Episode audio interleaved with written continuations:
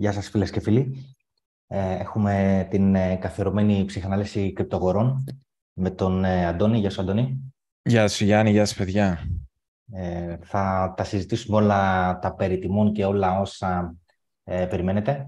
Ε, καταρχήν γράψτε μας στο chat αν μας ακούτε καλά. Πάντα έχουμε ένα θέμα στην αρχή με τον ήχο μέχρι να, να το βρούμε.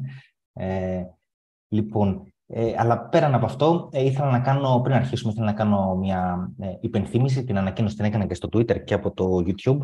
Οι συνδρομές που έχω μέσα από το YouTube θα τις ε, σταματήσω. Θα συνεχίσουν οι συνδρομές, αλλά όχι μέσα από το YouTube. Επομένως, όσοι είστε, ε, έχετε συνδρομή μέσω YouTube, κοιτάξτε να κυρώσετε όσο είναι δυνατόν νωρίτερα τη συνδρομή σας, ώστε την επόμενη φορά να μην σας ξανακρατήσει λεφτά το YouTube ε, από εδώ και στο εξής ε, για την ομάδα των ε, βαριά εξαρτημένων θα ε, χρησιμοποιήσω το CoFi. Ε, νομίζω αυτό, Αντώνη, διαβάζετε coffee, είναι από, το, από αυτό το, το κάπου αυτό, mm. of coffee, ας πούμε. Αλλά τέλος πάντων. Ε, και απλά θα έρχεται σε αυτό το link, το οποίο είναι, το link είναι κάτω στην περιγραφή ε, και θα πατήσετε το membership ε, και στη συνέχεια join. Η συνδρομή έχει πέσει στα 15 ευρώ το μήνα. Επομένως, θεωρώ ότι είναι και αρκετά ε, καλύτερα για εσάς και σας δίνει και ένα, το κίνητρο να το κάνετε όσο δυνατόν νωρίτερα. Ε, 1 Απριλίου θα διακόψω εντελώς τα, τα membership στο YouTube και η, ε, ο μόνος τρόπος να κάνει κανείς join και να είναι μέλος της ομάδας θα είναι μέσα από εδώ. Η πληρωμή γίνεται μέσα από PayPal. Επομένως, ε, και κάποιος, αν θέλει να την κάνει μέσω κάρτας, απλά θα συνδέσει την κάρτα του μέσα από το PayPal και σας παίρνει 15 ευρώ το μήνα μέχρι να ε, επιλέξετε εσείς ότι δεν θέλετε πια να είστε μέλη της ομάδας, το οποίο το κάνετε και πάλι μέσα από το κοφάι. Λοιπόν, Αντώνη, έχοντας πει αυτό, πάμε να δούμε τώρα. Ε, δεν το ήξερα το, τη συγκεκριμένη υπηρεσία. Είναι... Ε, σκέφτηκα στην αρχή ότι θα πήγαινε σε κάτι decentralized ε, τα decentralized είναι λίγο προβληματικά, γιατί ο άλλος δεν, έχει, ναι. δεν έχει μάθει να κάνει συναλλαγές κτλ. Αν σε πω, έχω πρόβλημα μετά και με το λογιστή μου. Ε, δεν θέλει να βλέπει πληρωμές σε, σε κρύπτο. θέλει την fiat. Ε, και η, ο λόγος που το κάνω αυτό προφανώς είναι ότι η YouTube έπαιρνε πάρα πολλά. Έφτασε να μου παίρνει 42%, ενώ τούτο εδώ το κοφάι, ας πούμε, δεν μου παίρνει τίποτα. Εντάξει, έχω μια συνδρομή 70 ευρώ το χρόνο, ε, τίποτα. Ε, και ναι. από εκεί πέρα δεν μου παίρνει τίποτα από τις συνδρομές. Μου κρατάει ένα μικρό ποσό, το, ένα, ξέρω, κοντά 4-5% το PayPal, αλλά εντάξει. Η διαφορά ήταν μεγάλη και έτσι έχω και τη δυνατότητα να κάνω και πολύ καλύτερη τιμή ας πούμε, στη συνδρομή. Ε, πρόσχε, γιατί δεν είναι εύκολο να φύγεις από το καρτέλ. Α, τι, τι, λες να μου κόψουν το κανάλι. Εν τω μεταξύ, ένα άλλο ωραίο που έχει εδώ πέρα είναι ε, αυτό που λέει commissions. Εδώ πέρα έχει, βάζεις ρε παιδί μου να σου λέει ο άλλος τι θέλει. Εγώ έβαλα για παράδειγμα αν θέλει κάποιος ε, ένα προς ένα live session με μένα για 30 λεπτά και δίνω εδώ πέρα μια τιμή που μπορεί κανείς να έρθει και να συζητήσει μαζί μου για ένα οποιοδήποτε θέμα. Έχει και κάτι άλλο εδώ μέσα. Έχει κάτι shop και τα λοιπά, τα οποία δεν τα έχω ενεργοποιήσει ακόμα, αλλά θα τα ψάξω καλύτερα. Έχει, δηλαδή έχει πολύ καλύτερη λειτουργικότητα για mm. κάποιον που. Ε, φαίνεται ότι είναι πολύ εξειδικευμένο. Ναι, ναι. Ε, και το γεγονός ότι δεν κρατάει τίποτα είναι μεγάλο πράγμα. Εντάξει, δεν είναι μια αιτήσια συνδρομή πολύ μικρή και από εκεί πέρα δεν κρατάει τίποτα πάνω mm. σε αυτά που προδίνει οι άλλοι. Και εντάξει, είχε κρατήσει κλέψιμο τώρα το YouTube. Τέλος πάντων. Ε, πάμε να δούμε τώρα τι έχουμε εμείς. Περιμένει ο κόσμος. Ε, η συνδρομή τι προνόμια έχει, έχει. Α, κάτσε να πάω πίσω από το. Άμα πάτε εδώ πέρα που λέει membership, σας εξηγεί εδώ πέρα ποια είναι τα προνόμια. Είναι η πρόσβαση σε, στο Discord, σε ένα Discord server που έχω, όπου και έχουμε καθημερινή επαφή. Ε, είναι ένα live που κάνουμε κάθε Δευτέρα 9 η ώρα ε, Ελλάδος με θεματολογία που επιλέγουν τα μέλη της ομάδας ε, και είναι επίσης και 50% έκπτωση στα commissions. Για την ώρα το μένο commission που έχω είναι αν θέλει κανείς να κάνει ένα προς ένα live μαζί μου και να συζητήσει για κάποιο θέμα που θέλει για 30 λεπτά, οπότε και έχεις 50% έκπτωση σε αυτό. Ε, γενικά, ό,τι, ό,τι άλλο και αν κάνω, τα μέλη των βαριά εξαρτημένων θα έχουν πάλι έκπτωση. Ε, είτε shop, είτε οτιδήποτε άλλο κάνω από εδώ μέσα. Πάλι θα υπάρχει έκπτωση. Απλά επειδή ακόμα δεν έχω κάνει τίποτα άλλο, γι' αυτό δεν το έχω συμπεριλάβει. Λοιπόν, πάμε. Θα βάλω εγώ time slot και θα σε ρωτάω πάνω ή κάτω. Ε, pump and dump. Πώς θα βγάλω ένα εκατομμύριο; και, θα μου λες μετά, πες μου τώρα. ναι, και θα σε λέω πληρώνω ρε φίλε, πληρώνω. και όμως να ξέρω. Α, σήμερα ο ήχος δεν μας έκανε νερά. Καλό αυτό. Το βρήκαμε μετά από καιρό. Ε, λοιπόν, πάμε, Αντωνή. Ε, εντάξει, να πω έτσι εισαγωγικά εγώ δύο πράγματα. Από την προηγούμενη φορά δεν έχουμε τίποτα φοβερά, φοβερά και τρομερά ε, νέα εξελίξεις. Κάτσε να δούμε την ημερομηνία. Η ημερομηνία της προηγούμενης εκπομπής ήταν 16η από ό,τι βλέπω. Ήταν αυτό εδώ πέρα το κόκκινο κερί. Ε, πάνω κάτω, εντάξει, πήγαμε, ξανατεστάραμε κάποιες φορές τα 25%, 25-200, Αντώνη. Mm. Ε, αυτή τη στιγμή είμαστε, έχουμε κάνει μια διόρθωση. Ε, εγώ βλέπεις τώρα και το τριγωνάκι που έχω μαζέψει. Να, το τριγωνάκι, παιδιά, ήταν από, ένα, από το live που κάναμε τον Βαριά Εξαρτημένο τη Δευτέρα. Ε, αλλά ας πω και εδώ πέρα για ποιο λόγο το είχα σημειώσει, ήταν ότι εδώ πέρα βλέπουμε ότι έχουμε τεστάρει πολλές φορές τα 25%, 25-200, τα οποία δεν είναι τυχαίο νούμερο, προφανώς έτσι έρχεται, να μην πάω τώρα στο παρελθόν, έρχεται από την, την ε, πρώτη πτώση του, του Λούνα, ε, που έκανε ένα πολύ μεγάλο week κάτω, ε, και σίγουρα είναι μια. Ε, ε, εν τω μεταξύ δεν το, δεν το δείχνει τώρα εδώ πέρα, αλλά και ο weekly ε, 200 MA είναι εδώ πέρα κάπου εδώ στα 25-200. Δηλαδή. Είναι, είναι για πολλούς λόγους μια πολύ σημαντική αντίσταση που υπάρχει εδώ. Ε, αυτό που σημείωσε εδώ πέρα σε ένα τριγωνάκι είναι ότι όσο, όσο περισσότερες φορές την τεστάρουμε μια αντίσταση, ισχύει γενικά για οποιαδήποτε αντίσταση και για support ισχύει, αλλά τέλος πάντων τώρα μιλάμε για αντίσταση, ε, τόσο πιο αδύναμη γίνεται. Δηλαδή, αν εδώ πέρα όσο συνεχίζουμε να την τεστάρουμε, αυτό είναι καλό νέο. Ε, σημαίνει ότι κάποια στιγμή μάλλον θα σπάσει προς τα πάνω. Ε, το τριγωνάκι που είχα φτιάξει, εντάξει, τώρα το σημερινό κερί είναι εκτός ε, του τριγώνου. Θα δούμε τώρα πού θα κλείσει. Αλλά το νόημα ήταν ότι όταν υπάρχει ένα τέτοιο τριγωνάκι ε, ανωδικό, πάει η τιμή πάνω, ε, βρίσκει αντίσταση, κατεβαίνει. Αλλά όταν κατεβαίνει, ε, κατεβαίνει ω ένα σημείο ας πούμε, λίγο λιγότερο από ό,τι ήταν πριν. Είναι, δηλαδή κάνει συνέχεια higher lows. Ε, το πάνω εύρος παραμένει σταθερό, δηλαδή εκεί που σταματάει από πάνω, αλλά εκεί που σταματάει από κάτω ανεβαίνει. Όταν υπάρχει μια τέτοια δομή και γίνεται τέτοιο, τέτοιο τριγωνάκι, συνήθως αυτό που περιμένουμε, όχι πάντα, δεν υπάρχει από τα τεχνικά, ε, τεχνική ανάλυση, αυτά τα θέματα που κοιτάμε τα patterns, δεν υπάρχει τίποτα να λειτουργεί 100%, αλλά συνήθως οι πολλές πιθανότητες είναι, αν αυτό συνεχιστεί, να, να σπάσει προς τα πάνω. Ε, τώρα, αν αυτό πέσει, ε, για οποιονδήποτε λόγο και θα συζητήσουμε με τους λόγους με τον Αντώνη και χαθεί αυτό το formation παρακάτω, μετά μπορούμε να δούμε πού ε, μπορούμε ενδεχομένως να βρούμε ε, αντιστάσεις ε, και μπορούμε να συζητήσουμε για το τι μπορεί να είναι, ε, ποια μπορεί να είναι η, η εξελίξη, οι καταλήτε που μπορεί να το κινήσουν προς τα κάτω ή παραπάνω. Ε, Αντώνη. Ναι. Ε, κοίταξε, δε, ε, στα highlights δεν ξέρω τι βάζεις εσύ στα πιο σημαντικά νέα της εβδομάδας. Ε, εγώ θα δώσω μια έμφαση κίνηση ότι ξεκίνησε από την ημέρα που ε, μίλησε ο Πούτιν.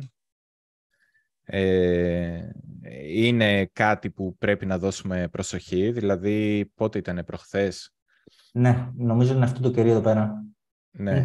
Εν τούτης, δεν είπε κάτι φοβερό, δηλαδή δεν ανακοίνωσε κάτι για τον πόλεμο, ότι Κάνουμε λίγο, κάνουμε... Ξέρεις... Όχι, υπήρχε γενικά ένας φόβος όμως, δηλαδή φάνηκε ότι η αγορά ήταν ανήσυχη. Ε, το μόνο προβληματικό που είπε είναι κατηγόρησε ουσιαστικά τη Δύση ότι ε, προσπαθεί ε, με κάποιο τρόπο να αφανίσει τη Ρωσία και κάτσε να βρω τώρα κάπου το είχα. Ε, λέει ρε παιδί μου ότι ε, η Δύση θέλει να ε, δημιουργήσει μια στρατη... να πετύχει μια στρατηγική ήττα στη Ρωσία. Εμείς, λέει, θα ανταποκριθούμε όπως χρειάζεται, ε, γιατί μιλάμε για την ε, ύπαρξη της χώρας μας. Ε, αν θέλεις πάρει και το σέρα, αν θέλεις να δείξεις. Ε, δεν το έχω σε...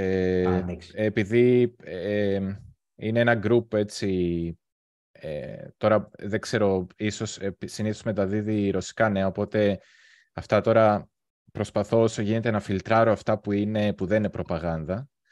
Ε, αυτά είναι τι είπε, έτσι. Ε, ναι, είπε επίσης ότι ναι. θα, θα προχωρήσουν σε μαζική παραγωγή πιο σύγχρονων ε, όπλων ε, και ότι ήδη συμβαίνει αυτό και ε, απλά αυξάνεται ο ρυθμός. Ε, γενικά, το μόνο προβληματικό που είπε, κάπως ότι έφερε, ε, δημιούργησε ένα θέμα ότι πλέον ε, δεν κάνουν μία επιχείρηση ε, κατά κάποιον ε, ναζί, νεοναζί, αλλά ότι πλέον, ας πούμε, έχει να κάνει με την ύπαρξη της χώρας του και το πώς αυτή απειλείται από, το, από τους δυτικούς. Ε, ναι. το, αυτό θεωρώ μόνο προβληματικό. Μπορεί, ας πούμε, να είναι μία ένα προήμιο ή μια προοικονομία για κάτι άλλο, δεν το ξέρουμε. δεν είπε κάτι άλλο τραγικό. Ε, ε, φάνηκε μία ανησυχία στις αγορές. Ίσως εκεί λίγο οι αγορές να άρχισαν να σκέφτονται μήπως τελικά δεν είναι η κατάλληλη περίοδος για γλέντι. Και από εκεί πέρα υπάρχουν και τα ε, πιο μάκρο. Ε, το ότι ε, νομίζω, ε, νομίζω ότι τα, ε, η απόδοση των ομολόγων συνεχίζει να ανεβαίνει. ναι, ναι, ναι. Θα έβαλα λίγο εγώ εδώ πέρα όσο μιλάς. Γενικά έχουν επιστρέψει σιγά σιγά ανησυχίες για τον πληθωρισμό. Ο πληθωρισμός δεν πέφτει τόσο γρήγορα όσο νομίζαμε, όσο νομίζανε αυτοί, ναι. αυτοί που κάναν το ράλι στις αγορές. Εμείς εδώ ήμασταν πιο προσεκτικοί. Ε, και ειδικά η ενεργεία. Ε, ειδικά σήμερα, ας πούμε, έχουμε πάλι ε, αυτό το unemployment claims, που είναι οι αιτήσεις που γίνονται για τα επιδόματα ανεργίας στις ΗΠΑ. Ε, αυτό είναι το πιο προβληματικό και έχω παρατηρήσει η αγορά είναι αρκετά ευαίσθητη σε αυτό. Προβληματικό εντός εισαγωγικών. Γιατί το κοιτάει η Fed, το κοιτάει ο Πάουλ, το αναφέρει συνέχεια. Ε, σου λέει, ε, αν δεν πέσει η ανεργία, συνεχίζονται οι πιέσεις στον πληθωρισμό. Γιατί ο, αν είναι πολύ χαμηλή η ανεργία, πάει να πει ότι ο κάθε εργαζόμενος έχει ε, δυνατότητα να πάει και να απειλήσει τον εργοδότη μου, ότι δώσει μου μεγαλύτερη, ε, μεγαλύτερο μισθό, γιατί αλλιώς θα πάω αλλού. Και είναι εύκολο να πάει αλλού, γιατί είναι πολύ μικρή ανεργία και όλοι ψάχνουν, υπάρχουν πολλές κενέ θέσεις εργασίας. Οπότε αυτό που περίμενε να δει ο Πάουελ με τις αυξήσεις επιτοκίων είναι αύξηση ε, της ανεργίας. Αλλά αυτό δεν φαίνεται. Δηλαδή, ακόμα και εδώ πέρα θα δεις ε, προηγούμενο νούμερο 195.000 αιτήσεις για επίδομα ανεργίας. Η εκτίμηση ήταν 200.000, δηλαδή θα ανεβεί λίγο, θα τσιμπήσει. Ναι. Τώρα έρχεται 192, δηλαδή μικρότερο ακόμα και από το προηγούμενο, όχι μόνο από την εκτίμηση. Και αυτό είναι ένα pattern το, το οποίο το έχουμε δει πολλές φορές τώρα. Νομίζω αυτό, το, ε, αυτό εδώ πέρα το, ο δείκτης, νομίζω βγαίνει μια φορά την εβδομάδα, κάτι τέτοιο. Και δεν, δεν δείχνει ε, σημάδι ότι θα πάει προς τα πάνω. σα ίσα που είναι ή, ή σταθερό βγαίνει κάθε, κάθε φορά ή λίγο προς τα κάτω. Ναι, ε, και μάλιστα βάλει λίγο το, ε, εκείνη τη σελίδα που δείχνει τι προεξοφλεί αγορά σαν, terminal, σαν ναι. terminal rates. Ναι, αυτό τώρα δεν είναι το terminal, είναι για το επόμενο Α, meeting. Για το επόμενο. Το επόμενο meeting είναι στις 22. Ε, αλλά εντάξει, έχει σχέση με αυτό που λες και εσύ, γιατί ναι. αν, αν παιδιά μπαίναμε στην ίδια σελίδα πριν από δύο-τρεις εβδομάδες, αυτό εδώ πέρα το ποσοστό ήταν κάπου 99%, 95%, δεν θυμάμαι τι. Δηλαδή δεν υπήρχε, ήταν, ε, πρακτικά ήταν σαν να μην υπάρχει, έχει μια πολύ μικρή απόδοση αυτό εδώ πέρα. Ε, αυτό, αυτό εδώ πέρα η μεγάλη μπάρα που έχει σήμερα 73% και είχε πρώτα 90% κάτι, ε, αυτό είναι το ενδεχόμενο 0,25 ε, αύξησης των επιτοκίων στο επόμενο meeting που είναι στις 22 Μαρτίου, ένα μήνα περίπου από σήμερα. Εμφανίστηκε ξαφνικά όμως μια μπάρα και όσο πάει μεγαλώνει, η οποία έχει φτάσει ήδη στο 27% η πιθανότητά της, η οποία αντιπροσωπεύει τις, το 0,5% ή 50 μονάδες βάσης, όπως το λένε η οποία θεωρείται μεγάλη αύξηση επιτοκίων, γιατί ήδη έχουν γίνει πάρα πολλές. Ε, δηλαδή, με την αύξηση, αν γίνει μικρή αύξηση το, το 0,25 θα πάμε στα, στο 5%, αν γίνει μεγάλη θα πάμε στο 5,25%. Ε, οπότε έχει ξαναεμφανιστεί στο προσκήνιο η πιθανότητα η Fed να κάνει μεγαλύτερες αυξήσεις επιτοκίων. Και αν το πάμε, ε, Αντώνη, στους επόμενους μήνες, εκεί θα δεις το terminal, δηλαδή 3 Μαου που είναι η, η μεθεπόμενη, το μεθεπόμενο meeting, ε, έχει αρχίσει και εμφανίζεται με ένα πολύ μικρό ποσοστό, εμφανίζεται και το 5,75, αλλά κυρίως αυτό ήθελα να σας δείξω εγώ, που έχει 28,7% το 5,5%. Ε, πριν από μερικές μέρες εμφανίστηκε με ποσοστό 0,1% και το 6% ότι το terminal θα είναι 6%. Ναι, δεν ναι. θυμάμαι τώρα σε ποιο μήνα. Στο Ιουνίου μόνο, στο, στο Ιουνίου εμφανίστηκε. Να το. Ναι, για πρώτη ναι. φορά εμφανίστηκε αυτό. Θέλω να πω όλες οι πιθανότητες, εντάξει, δεν λέμε ότι θα βγει το 0,7% εμείς, αλλά θέλω να πω ότι υπάρχει μια, ε, ένας επανυπολογισμός όλων των πιθανότητων αυτών το, από αυτές τις ε, μπάρες. Ε, και η, η, τάση είναι να αυξηθούν οι δεξιά μπάρες, να το πω έτσι. Πάνε, ναι. Πάει το πάνω προς τα δεξιά. Ε, ουσιαστικά είναι αυτό που λέγαμε εδώ και Ιούλιο, μερικές... Μάτος, Ιούλιος, Μάτος. Ναι. Εδώ, αυτό που λέγαμε ουσιαστικά εδώ και μερικές εβδομάδες, ότι η αγορά αυτή τη στιγμή κάνει price in ε, το soft landing και ότι τελειώσαμε, δεν θα γίνει τίποτα άλλο. Μπορεί καν να μην γίνει landing, να μην προσγειωθούμε, απλά να συνεχίσουμε να πετάμε και αυτό, αυτό ουσιαστικά προεξοφλεί αγορά. Αυτό βλέπουμε στις αγορές, γι' αυτό ανεβαίνουν. Και τώρα βλέπουμε ουσιαστικά ότι τώρα κάπως σαν να ξεκινάει η αγορά σιγά σιγά να καταλαβαίνει αυτό που λέμε εδώ και εβδομάδες, ότι ίσως τα πράγματα να μην έχουν τελειώσει και να είναι ε, μια, ένα σημείο ανάπαυλας, έτσι. Ναι. Αυτό δεν σημαίνει απαραίτητα ότι θα πάμε χαμηλότερα από εκεί που ήμασταν, αλλά ε, σίγουρα υπάρχουν ε, κίνδυνοι μπροστά μας. Ε, όσοι δηλαδή ονειρεύονται ε, ότι έχουμε μπει ήδη σε ένα bull run και όταν λέω bull run εννοείται ότι κάνουμε συνέχεια μόνο ε, higher highs και higher lows, πιο, πιο υψηλότερα υψηλά και υψηλότερα χαμηλά. Δεν έχουμε μεγάλες διορθώσεις, όλες οι διορθώσεις αγοράζονται και γενικότερα υπάρχει ε, ε, μία μεγάλη ένταση ε, προς τα πάνω της τιμής, ας πούμε, δηλαδή ότι θα ανέβει η τιμή πολύ γρήγορα προς τα πάνω. Ε, αυτό το ότι είμαστε, ότι ζούμε ήδη ένα καινούριο bullrun, ε, νομίζω ότι δεν ισχύει. Ε, πρέπει, μπορεί η αγορά πούμε, να έχει βρει ένα πάτο, ε, μπορεί να έχει βρει τον πάτο, αυτό θα το δείξει η ιστορία. Ε, αυτό δεν σημαίνει όμως ότι με το που βρεις τον πάτο ξεκινάς και το λέγαμε, αυτό το λέγαμε εδώ και πάρα πολύ καιρό, μπορεί και ένα χρόνο να το λέμε τώρα. Ότι γενικότερα όταν η αγορά βρει έναν πάτο δεν θα περιμένουμε ότι θα φύγουμε κατευθείαν και θα ξεκινήσουμε ε, να κάνουμε και νέα υψηλά, νέα all-time high.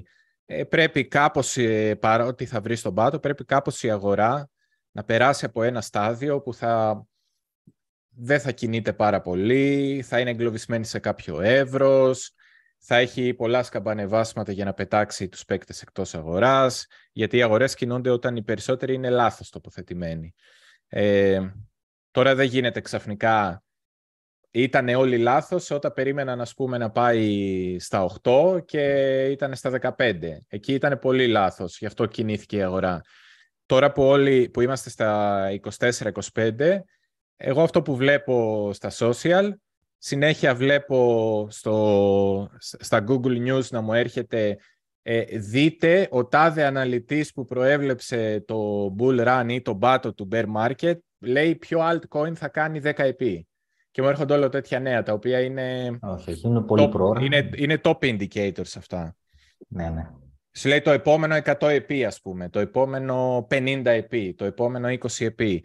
Να μου, για να μου έρχονται με ένα τέτοια νέα σημαίνει ότι γενικότερα ο κόσμος για αυτά ενδιαφέρεται και γι' αυτό η ειδησιογραφία αυτά γράφει. Η κρύπτο ειδησιογραφία, είμαστε μικρός χώρος, αλλά παρόλα αυτά μπορείς να καταλάβεις τι συμβαίνει. Ε, ναι, και αυτό το mini pump που έγινε στα alt, τη μηνύ έχει χειρότερο που γίνεται.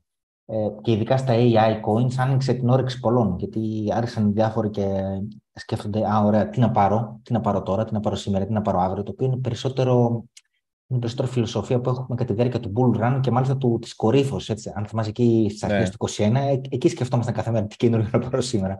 Έχουν αρχίσει κάποιοι και σκέφτονται έτσι, είναι νομίζω εντελώς ε, κακός καιρός για να μπεις σε αυτό το τρυπάκι, σε αυτόν τον τρόπο σκέψης. Ε, και το άλλο που το σχολιάσαμε πολύ και έντονα την προηγούμενη φορά ήταν η τυφλή ε, τάση που έχουν κάποιοι να κάνουν buy the dip. Το buy the dip στα τυφλά το κάνουμε και πάλι, ξαναλέω, όταν έχουμε ε, bull run επιβεβαιωμένο και τρέχουμε και είμαστε στη μέση του bull run και είμαστε σίγουροι, ας πούμε, ότι ε, θυμάμαι κάποιες περιπτώσεις που Ιανουάριο του 2021, για παράδειγμα, έπεσε το, το bitcoin και όλη η αγορά των κρυπτονομισμάτων πάνω από 30% μέσα σε μια μέρα. Ε, το αγόραζε τα τυφλά, δεν ήθελες. Ε, εκεί, πέρα, εκεί πέρα το δέχομαι. Ναι, είσαι στο bull run, αυτό το κάνεις. Ε, δεν μπορεί τώρα να κάνεις τα τυφλά by the deep. Και δεν το βλέπω ο Αντώνη μόνο στα κρύπτο. Το βλέπω το κάνω στις παραδοσιακές αγορές. Το βλέπω στο Nasdaq, το βλέπω στο SPX. By the deep, στα, στα τυφλά. Βγαίνει ένα νέο κακό και το είχα πει και την προηγούμενη φορά πώς μπορεί να το εκμεταλλευτεί ένας ο οποίος θέλει να κάνει scalping, ας πούμε. Ε, με βάση το Nasdaq, για παράδειγμα, είχα δείξει. Βγαίνει ένα νέο κακό το οποίο ακυρώνει τον narrative το οποίο έχουν κάνει αυτοί οι pricing. Γίνεται στην αρχή ένα dump το οποίο είναι λογικό, το περιμένεις. Και σε, κάποια, σε κάποιο σημείο, μετά από μισή μία ώρα, παρεμβαίνουν αυτοί που κάνουν by the deep. Εντάξει, καταλαβαίνω ότι στην αρχή υπάρχουν και κάποια ε, long squeezes κτλ κάποια liquidations, αλλά δεν είναι μόνο αυτό. Είναι ότι υπάρχουν άνθρωποι που εκεί πέρα παρέχουν και αγοράζουν. Buy the dip, στα τυφλά. Ε. Αυτό το buy the dip δουλεύει όταν είσαι σε bull run. Δεν μπορεί να δουλεύει πάντα. Ναι. Ε, και υπάρχει και το άλλο λάθος, ε, η λάθος σκέψη που κάνουμε πάρα πολύ, λένε το εξής σαν επιχείρημα. Αφού ακούμε κακά νέα και η τιμή δεν πέφτει, άρα είναι πολύ δυνατή η αγορά, τα αγνοεί τα πάντα. Η λάθος σκέψη ποια είναι; Αυτό έχει αξία όταν είσαι πολύ χαμηλά, ακούς και άλλα κακά νέα και η τιμή δεν πέφτει άλλο. Τότε έχει αξία αυτό το επιχείρημα. Όταν η τιμή ανεβαίνει και είσαι σε ένα uptrend και φαίνεται, ρε παιδί μου, οι προσδοκίες είναι να πάμε πιο ψηλά και ακούς ένα κακό νέο και η τιμή δεν πέφτει, είναι το λογικό, είναι το φυσιολογικό. Δεν είναι το ε, αυτό που κάνει, που πάει ενάντια στο trend ή μάλλον ναι, αυτό που πάει μαζί με το trend, το σωστό. Ε, ε, το, το, η σωστή σκέψη λοιπόν θα ήταν αν φτάναμε σε μία τιμή ψηλά και βγαίνανε καλά νέα και δεν μας πήγαιναν και άλλο επάνω, δηλαδή βλέπεις ότι όταν το νέο συμφωνεί με, το, με την τιμή, με το trend, με το narrative και η τιμή δεν αλλάζει, τότε είναι ε, σημαντικό να το λάβεις υπόψη. Δηλαδή, όταν η τιμή ανεβαίνει και τα καλά νέα, όταν είμαστε σε uptrend και τα καλά νέα δεν ανεβάζουν άλλο την τιμή, είναι δείκτης ότι μπορεί να είμαστε σε κάποιο top. Όταν η τιμή είναι σε downtrend και τα κακά νέα δεν ρίχνουν άλλο την τιμή, τότε είναι ένας δείκτης ότι μπορεί να είμαστε σε bottom. Τα, τα... Οι άλλοι συνδυασμοί δεν έχουν τόσο πολύ σημασία. Αυτό είναι λάθος να το, να Αυτό το δεύτερο σενάριο που λες, να το θυμίσω, έγινε εδώ πέρα. Ναι, ε, ναι. Εδώ πέρα ήμασταν στο τέρμα του, του FAD. Ε, έπεσε η FTX, μετέχαμε το θέμα Grayscale, όχι πέφτει, όχι δεν πέφτει, η, η DCG, η πατρική της και η, ε, η Genesis. Μετέχαμε το θέμα της Binance, πολύ σημαντικό που έγινε εδώ μέσα. Ε, FAD της Binance για... και είχαμε μεγάλες αναλήψεις κτλ. Ε, και βλέπεις ότι ε, εδώ πέρα κράτησε τιμή. Δεν, έφεγε τόσο μεγάλο FAD εδώ πέρα. Ε, αυτό που λέει ο Αντώνης πριν. Και δεν έπεσε άλλο. Αυτό είναι μια ένδειξη. Εδώ, πέρα αγοράζεται. Αγοράζεται έντονα. Ναι. Ε, και το top, ας πούμε, στο ένα indicator στο top ήταν ε, τον ε, Απρίλιο, πότε ήταν, Απρίλιο-Μάιο του... Ε, πότε ήταν, του 21. Του, του 21, ναι. Το, ε, τότε, τότε που η Coinbase ε, εισήχθη ε, στο χρηματιστήριο και έγινε publicly trade και η τιμή δεν ανέβηκε άλλο.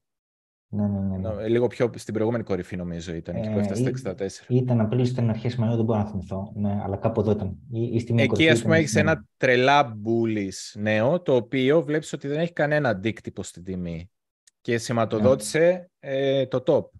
Ναι. Δεν σημαίνει ότι έχει 100% επιτυχία αυτή η λογική, αλλά είναι ένα από τα πράγματα που όταν, όταν θες να χρησιμοποιήσεις τα νέα σαν ε, δείκτη για να, για να πεις πούμε, ότι έχουν κάποιο νόημα και να πάρεις μια απόφαση, αυτός είναι ο τρόπος που σκέφτεσαι. Όχι, τα άλλα είναι, ε, πώς λένε, wishful thinking, ότι ψάχνεις να βρεις κάτι που να βολεύει τη λογική σου γιατί δεν σε αρέσει το άλλο σενάριο. Δηλαδή το να λες, δες, μας λένε κακά νέα, αλλά ε, είμαστε σε uptrend και η τιμή δεν πέφτει, ε, είναι λογικό αφού είμαστε σε uptrend. Ε, αυτή είναι η λογική του uptrend, ότι ε, ε, τα κακά νέα γενικά σε ένα uptrend δεν τα δίνουμε πολύ σημασία, τα καλά νέα πρέπει να τα δίνουμε πολύ σημασία. Και στο downtrend αυτή είναι η λογική, ότι τα κακά νέα θα πρέπει να μας τρομοκρατούν και τα καλά νέα ε, θα πρέπει να διαφορούμε γι' αυτά. Ε, είναι πάνε σύμφωνα με τη λογική, έτσι. Ναι, ναι. Και για να αναφερθώ και σε κάποια σχόλια που έχω, έχω ακούσει δεξιά και αριστερά και ε, αξίζουν να, να τα σχολιάσουμε νομίζω. Ε, έχω δει μία, ε, πώς θα την πω τώρα, μία ανασφάλεια, έτσι αν θέλεις, έναν φόβο ότι ε, τι, τι, γίνεται παιδιά, ε, γιατί δεν ανεβαίνει, να, να πουλήσουμε. Ε, Κοίτα να δεις, αν κάποιος είναι τόσο αγχωμένος ότι γιατί δεν ανεβαίνει και αν ανεβαίνει, ε, αν πρέπει να πουλήσω τώρα, αυτό σημαίνει ίσως ότι είναι υπερεκτεθειμένος. Έχει, ναι έχει βάλει πολύ μεγάλο μέρος του πορτοφολιό μου. Και εγώ αναρωτιέμαι γιατί. Δηλαδή, παίρνω σαν δεδομένο ε, ότι κάποιος, ας πούμε, επειδή μιλάμε τώρα, είμαστε στη συγκεκριμένη εκπομπή που έχουμε πει τα συγκεκριμένα πράγματα. Που έχουμε πει, εγώ ας πούμε είχα τοποθετηθεί εδώ πέρα στα 18,5, μετά ξανατοποθετήθηκα εδώ πέρα, πάλι DCA έκανα στα, από τα, με μέσον όρο στα 16,300. Παίρνω σαν παράδειγμα κάποιον άνθρωπο που έχει κάνει αντίστοιχες κινήσεις με μένα. Δεν έχω κάνει όλε τι κινήσει και ξέρω ότι κάποιοι είναι εγκλωβισμένοι από τα 40, αλλά τέλος πάντων Έχω αυτό στο μυαλό μου. Ε, λέω ρε παιδιά, αφού έχετε κέρδη, γιατί δεν μπορείτε. Κανείς δεν ξέρει αν θα κάνει άλλο ένα leg up. Ε, μακάρι να κάνει. Να ξανακάνουμε DC out. Αλλά θέλω να πω, ε, έγινε όλη, όλη αυτή η κίνηση. Γιατί αν νιώθεις αγχωμένος και λες να πουλήσω τώρα, όχι, μη πέσει κτλ. Ε, πούλα ένα κομμάτι τώρα να είσαι καλύτερα. Και αν πάει παραπάνω, πουλάς και άλλο ένα κομμάτι παραπάνω. έτσι κι αλλιώς είναι βέβαιο ότι κανένας δεν θα πιάσει το απόλυτο. Δηλαδή, ή περιμένεις ότι ξέρω εγώ, αν πάει στα 28-500 και λήξει εκεί, ας πούμε, ε, αυτό το, το bull, ε, πώς, πώς θα το πεις, bear market rally, μην περιμένεις ότι θα πουλήσεις ας πούμε, και το 100% του πορτφόλιου στα 28-500. Δηλαδή, ποιος είσαι, είσαι ο Χουντίνη και το, και το βρήκες ακριβώς στο δολάριο. Δεν γίνεται. Πάρε το απόφαση. Δεν Ναι, Δεν γίνεται. Ε, πάρε κέρδη. Όσο πηγαίνει προς τα πάνω, πάρε κέρδη. Και αν να είσαι τώρα σε μια κατάσταση, ε, δεν ξέρω, θες να είσαι 50-50, θες να είσαι 60-40, θες να είσαι 40-60, δεν ξέρω. Αλλά πάρε κέρδη να είσαι σε μια κατάσταση που να νιώσεις καλά, είτε πάει πάνω είτε πάει κάτω. Αν πάει κάτω, θα πεις εντάξει, δεν πειράζει, αδερφέ. Ε, πήρα όμως ε, αρκετά κέρδη. Ε, σημαντικό πράγμα να κατοχυρώνεις κέρδη και έχω μεγάλη ρευστότητα, ώστε αν γίνει κάτι περίεργο εδώ κάτω να ξαναφορτώσω, να ξαναεκμεταλλευτώ την ευκαιρία. Ε, αν πάει πάνω από την άλλη, πολύ ωραία, θα ξαναπουλήσεις, θα υποφεληθείς από την ε, παραπέρα άνοδο. Κάνε κάτι το οποίο και από τις δύο κινήσεις ε, να μην σε αγχώνει πολύ. Το έχεις πει και εσύ αυτό, ότι μόλις το είπες αντίστροφα. Είπες, να είσαι σε μια θέση που να νιώθεις άβολα είτε αν πάει πάνω είτε αν πάει κάτω. Γιατί ξέρεις ναι, και τις δύο ναι. φορές θα έλεγες ότι α, ξέρεις, το, το βέλτιστο θα ήταν κάτι άλλο. Ναι, ναι, ναι. Αλλά... Πρέπει να είσαι πάντα με τις θέσεις σου. Έτσι. Το πιο safe να είσαι λίγο χαρούμενος και λίγο στενοχωρημένος. Τι να κάνουμε. Άμα πάει, άμα πάει πάνω, δεν στενοχωρηθούμε γιατί κάναμε DC out και παρακάτω. Μακάρι να πάει πάνω, γιατί θα ξανακάνω μια ακόμα καλύτερη ε, πώληση, ένα ακόμα καλύτερο DC out. Ε, είναι κατοχήρωση κερδών. Πολύ, πολύ ωραία. Δεν θα στενοχωρηθώ. Εάν πάει κάτω, ε, εντάξει, μπορεί να πω ρε παιδί μου, Α, είχα την ευκαιρία στα 25 να δίνω παραπάνω. Εντάξει, δεν το ήξερα. Και στο κάτω-κάτω θέλω να συνεχίσω να έχω την δυνατότητα να πουλήσω στα 28, αν πάει στα 28. Δηλαδή υπάρχουν, υπάρχουν πιθανότητες, υπάρχουν πολλά ενδεχόμενα, δεν ξέρουμε ποιο θα βγει και κάνουμε κινήσεις με βάση όλα τα ενδεχόμενα, όχι με, όχι με βάση μόνο ένα. Ε, αυτό ήθελα να πω σε όσους έτσι αγχώνονται και λένε τι να κάνω, να πουλήσω, να μην πουλήσω. Ε, με ένα μέτρο, δηλαδή μέτρο άριστον γενικά. Ε, πόσο μάλλον που είμαστε, νομίζω, σε μια κατάσταση της αγοράς. Δηλαδή, αν σκεφτούμε λίγο, Αντώνη, σκεφτείτε λίγο πώ ήσασταν όλοι και εμείς, και εγώ και εσύ, Αντώνη, και οι υπόλοιποι. Ε, όταν ε, η αγορά ήταν ε, στο τέλος του χρόνου, το τέλο Δεκεμβρίου. Σκεφτείτε σε ποια κατάσταση ήταν εδώ η αγορά. Ε, φαντ τέρμα, ε, υπήρχε ανασφάλεια γιατί δεν ξέραμε τι θα γίνει με την αρχή τότε στις ε, παραδοσιακές αγορές. Μην κοιτάτε που τώρα, τώρα ξέρουμε ότι ανέβηκαν, τότε δεν ξέραμε. Ε, υπήρχε ένα κλίμα έντονης ανασφάλειας. Ε, και είχαμε, πήραμε ένα τεράστιο δώρο. Ωραία, δεν το αξιοποιήσουμε το δώρο για να ε, βελτιωθούμε, πούμε, να βελτιώσουμε τις θέσεις μας, να κάνουμε rebalancing, να, κάνει, να κατοχυρώσουμε κέρδη. Έτσι. Ε, πρέπει όλοι, ανεξάρτητα από τι θα κάνει η αγορά από εδώ και πέρα, πες ότι αύριο μπαίνει η Ρωσία στην Ουκρανία, γιατί είναι αύριο είναι η επέτειος της ε, του, της αρχής του πολέμου. Μπαίνει η Ρωσία και γίνεται ένα black sun event στην, ε, στις κλασικές, πέφτουν 20% και πέφτει και το bitcoin άλλο 30% και είναι εδώ; Και τι θα κάνουμε, θα, βάλουμε, ε, θα, θα τα βάξουμε μαύρα επειδή έπεσε; Κατοχυρώσαμε κέρδη, εντάξει. Ίσως όχι στο 100% του πορτοφολίου μας, αλλά πολύ σημαντικά είμαστε σε πολύ καλύτερη κατάσταση από όταν η τιμή ήταν ξανά εδώ κάτω. Λέω αν φτάσει. Αν. Ναι, Εντάξει, ναι. Οπότε... Έχεις μείωση το ρίσκο. Γενικότερα σε βοηθάει και στην ψυχολογία μετά να, να πάρεις καλύτερες αποφάσεις αν πρέπει συνέχεια να κυνηγάς, ε, το πιο πιθανό είναι θα, κάνεις, θα πάρεις λάθος αποφάσεις. Τώρα επίσης καταλαβαίνω ότι κάποιοι ε, έχουν χάσει κάποια χρήματα και προσπαθούν να τα πάρουν πίσω ή έχουν δει κάποια στιγμή το πορτφόλιό τους να γράφει ένα άλλο νούμερο και θέλουν να φτάσουν ξανά πίσω σε εκείνο το νούμερο. Το έχουμε ξαναπεί, ε, πολύ σημαντικό έτσι να τα θυμίζουμε αυτά κάποιες φορές. Ε, θεωρώ ότι είναι η ουσία της ψυχανάλυσης ε, αυτό, της εκπομπής. Ε, ε, γενικότερα, ε, πρέπει, ρε παιδί μου, σε, σε όλες σε όλες αυτές τις περιπτώσεις να... Ε, sorry, τώρα κάτι έγινε λίγο και... Ε, σε ακούμε πάντως. Sorry, παιδιά, έγινε κάτι. Ε, πες μου λίγο... Έχασα τώρα τον ήρμό μου. Ε, ναι, ναι. Είπες ότι σε όλες τις περιπτώσεις θα πρέπει κάποιο να είναι ετοιμασμένος. Κάτι τέτοιο μάλλον είναι ετοιμασμένο να πεις. Για όλα τα ενδεχόμενα. Ε, Τέλος πάντων, γράψτε άκυρο. Τώρα θα, το, θα μου ξαναέρθει. Ε, ναι. Συνέβη τώρα κάτι και μου ε, έβγαλε τελείως εκτός. Sorry. Θα, το, θα σου το πω σε λίγο. Ωραία, ωραία. Ε, εντάξει, νομίζω πήραν ε, ε, οι θεατέ μας το, το μήνυμα που θέλουμε να δώσουμε. Σε όσους είναι κάθονται έτσι σαν να μην καρβούνε και λένε τι να κάνω, τι να μην κάνω. Ε, μέτρο, μέτρο άριστον και από εκεί και πέρα συνεχίζουμε να δούμε, Αντώνη, πού βρισκόμαστε από εδώ και πέρα. Θα πάρεις το share. Ναι, ναι.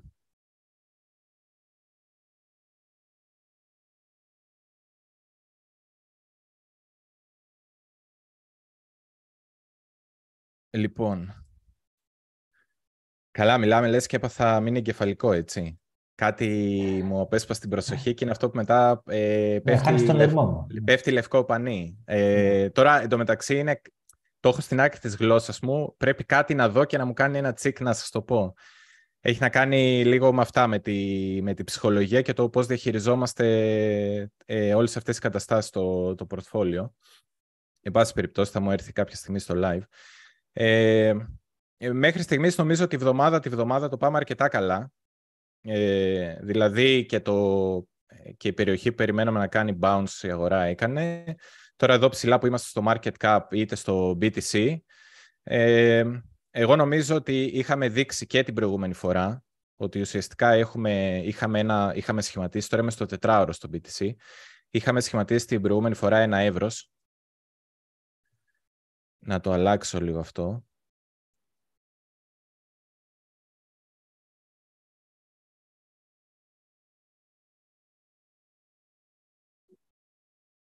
Και ουσιαστικά είχαμε πει ότι αν, αν το παλιό ευρώ ήταν μεταξύ 22.600 ε, και 23 και κάτι, μπορείς το... Τώρα δεν θυμάμαι σε ποιο time frame. Παίζει να το είχαμε στο ημερήσιο. Νομίζω το ημερήσιο το είχαμε εδώ. Στο ημερήσιο λοιπόν Ε, είμαστε μεταξύ 22.600 και 23.750.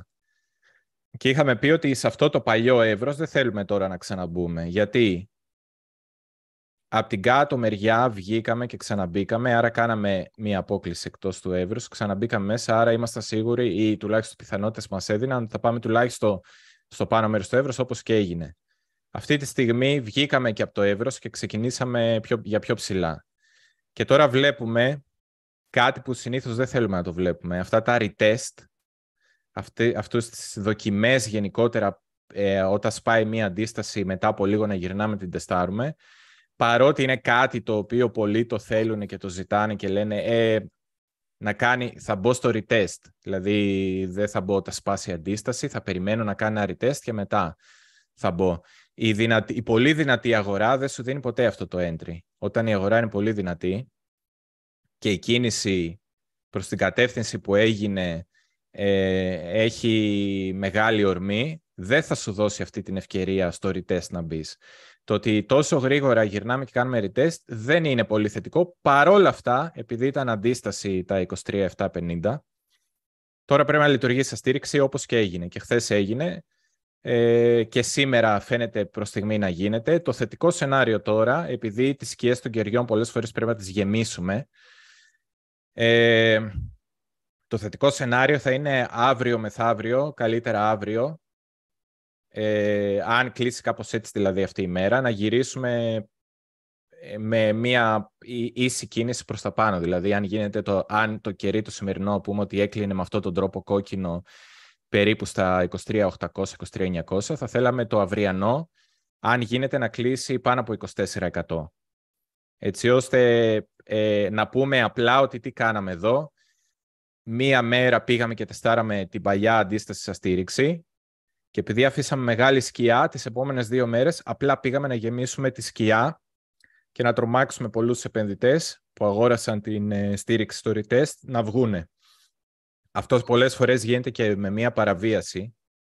Δηλαδή εδώ χαμηλά παραβιάζουμε λίγο τα χαμηλά, τα κλέβουμε και μετά συνεχίζουμε. Αν δούμε δηλαδή κάτι τέτοιο μια θετική ημέρα αύριο και να έχουμε κλέψει και τα χαμηλά, ε, τότε οκ, δεν έγινε κάτι. Γενικότερα όμως, αν η αγορά συνεχίσει και αρχίζει να παραβιάζει πάλι τα 23.700 και να κάνουμε κλεισίματα ημερήσια κάτω από εδώ και στο τετράωρο φαίνεται καθαρά θα πάμε σε λίγο, ε, τότε είναι ψιλοάσχημα τα πράγματα και μοιάζει αρκετά με διανομή. Ε, και σας έχω πει ότι όταν έχεις ε, μία διανομή, συνήθως έχεις, μία, έχεις ένα εύρος, έχεις πρώτα μία απόκληση από κάτω και μετά μία απόκληση από πάνω, ενώ όταν έχεις ε, συσσόρευση, accumulation, συνήθως γίνεται αντίθετο, έχεις ένα εύρος, έχεις μία απόκληση από πάνω και μετά έχεις μία απόκληση από κάτω. να κλείσεις δηλαδή όσους, όλους, όσους τοποθετήθηκαν στο εύρος και αφού τους κλείσεις μετά να φύγεις αφού έχεις κάνει και τη συσσόρευσή σου και έχεις πάρει τη ρευστότητά τους να φύγεις προς τα πάνω. Ε, τώρα αυτό είναι το αντίθετο. Θα αρχίσει να μοιάζει με διανομή αν μπούμε ξανά εδώ μέσα. Ε, η προσδοκία θα είναι κάτω από τα 23.750 να πάμε να δούμε τα 22.600.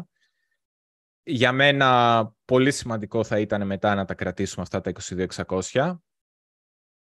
Ε, αλλιώς ε, ο άλλος θα πει ότι ξέρεις τι, στο ημερήσιο όμως φαίνεται ότι η επόμενη στήριξη είναι τα 21-22. 21,5 με 22. Οκ, το δέχομαι, αλλά γενικότερα θα έχει χαλάσει για μένα αρκετά η δομή και δεν, δεν πιστεύω δηλαδή μετά ε, ότι θα έχουμε πάρα πολλά. Δηλαδή, αν η αγορά έκανε κάτι τέτοιο, πήγαινε από, ε, έφτασε στα 25. Έπεφτε πάλι στα 21,5. 22 πες. Να κάνει ένα υψηλότερο χαμηλό. Και κάποιος το αγόραζε αυτό. Εγώ δεν θα εμπιστευόμουν τόσο πολύ αυτό το χαμηλό για να με οδηγήσει σε νέα υψηλά. Θα σκεφτόμουν απλά να πάρω ένα trade εδώ ε, και να ρυθμίσω το, το ρίσκο μου αναλόγως. Δεν θα, δεν θα πίστευα δηλαδή ότι κάπως έτσι αυτή η δομή είναι αυτό που θέλουμε να δούμε για να, για να συνεχίσουμε στα 30, στα 35, δεν ξέρω εγώ που έχει ο καθένας τους στόχους του. Θα σκεφτόμουν ότι μάλλον τα 30 δεν θα τα δούμε, αν γινόταν αυτό. Για μένα το καλύτερο σενάριο, αν υπάρχει δύναμη, θα είναι να σταματήσουμε ήδη εδώ που είμαστε. Στα 23-750 δηλαδή, μπορεί κάποιος να πει ότι είναι, αν το πιστεύει, είναι μια ευκαιρία ε, να μπει ε, για το επόμενο βήμα προς τα πάνω, όποιο και αν είναι αυτό. Αν βάλεις, ε, Αντώνη, μικρότερα time frames, θα δεις ότι το 23.800 είναι σημείο στο οποίο έχει ε, βρει στήριξη αρκετές φορές. Ε, ε, υπάρχουν και κάποια wicks εκεί. Αν βάλεις το μονόωρο, ας πούμε, μιας ώρας. Ας πάμε στο Μονόρο. 23.870 κάπου εκεί, ας πούμε. Ε, Α, εννοείς αυτά. Ε, ε, και, ναι, και το week που έγινε μετά, στο Mason που έγινε ένα week εκεί, 20 του μήνα, ναι, το βλέπεις, εκεί σταμάτησε. 800. Ναι, και άλλα, ναι, κάποια, ναι. και άλλα κάποια week σταματήσαν εκεί πέρα, δηλαδή φαίνεται εκεί πέρα να παρεμβαίνουν κάποιοι στα 23.800. Αυτή τη στιγμή, ναι. αυτή τη στιγμή είμαστε λίγο παρακάτω. Αλλά ναι. γενικά θα ήθελα να το δω και εγώ παραπάνω από κοινό το επίπεδο. Ε, γενικά, εγώ θα έπαιρνα όλο αυτό το κόκκινο κεράκι ναι. ε, από τις ε, 29 Ιανουαρίου. Ε, θα έπαιρνα το σώμα του.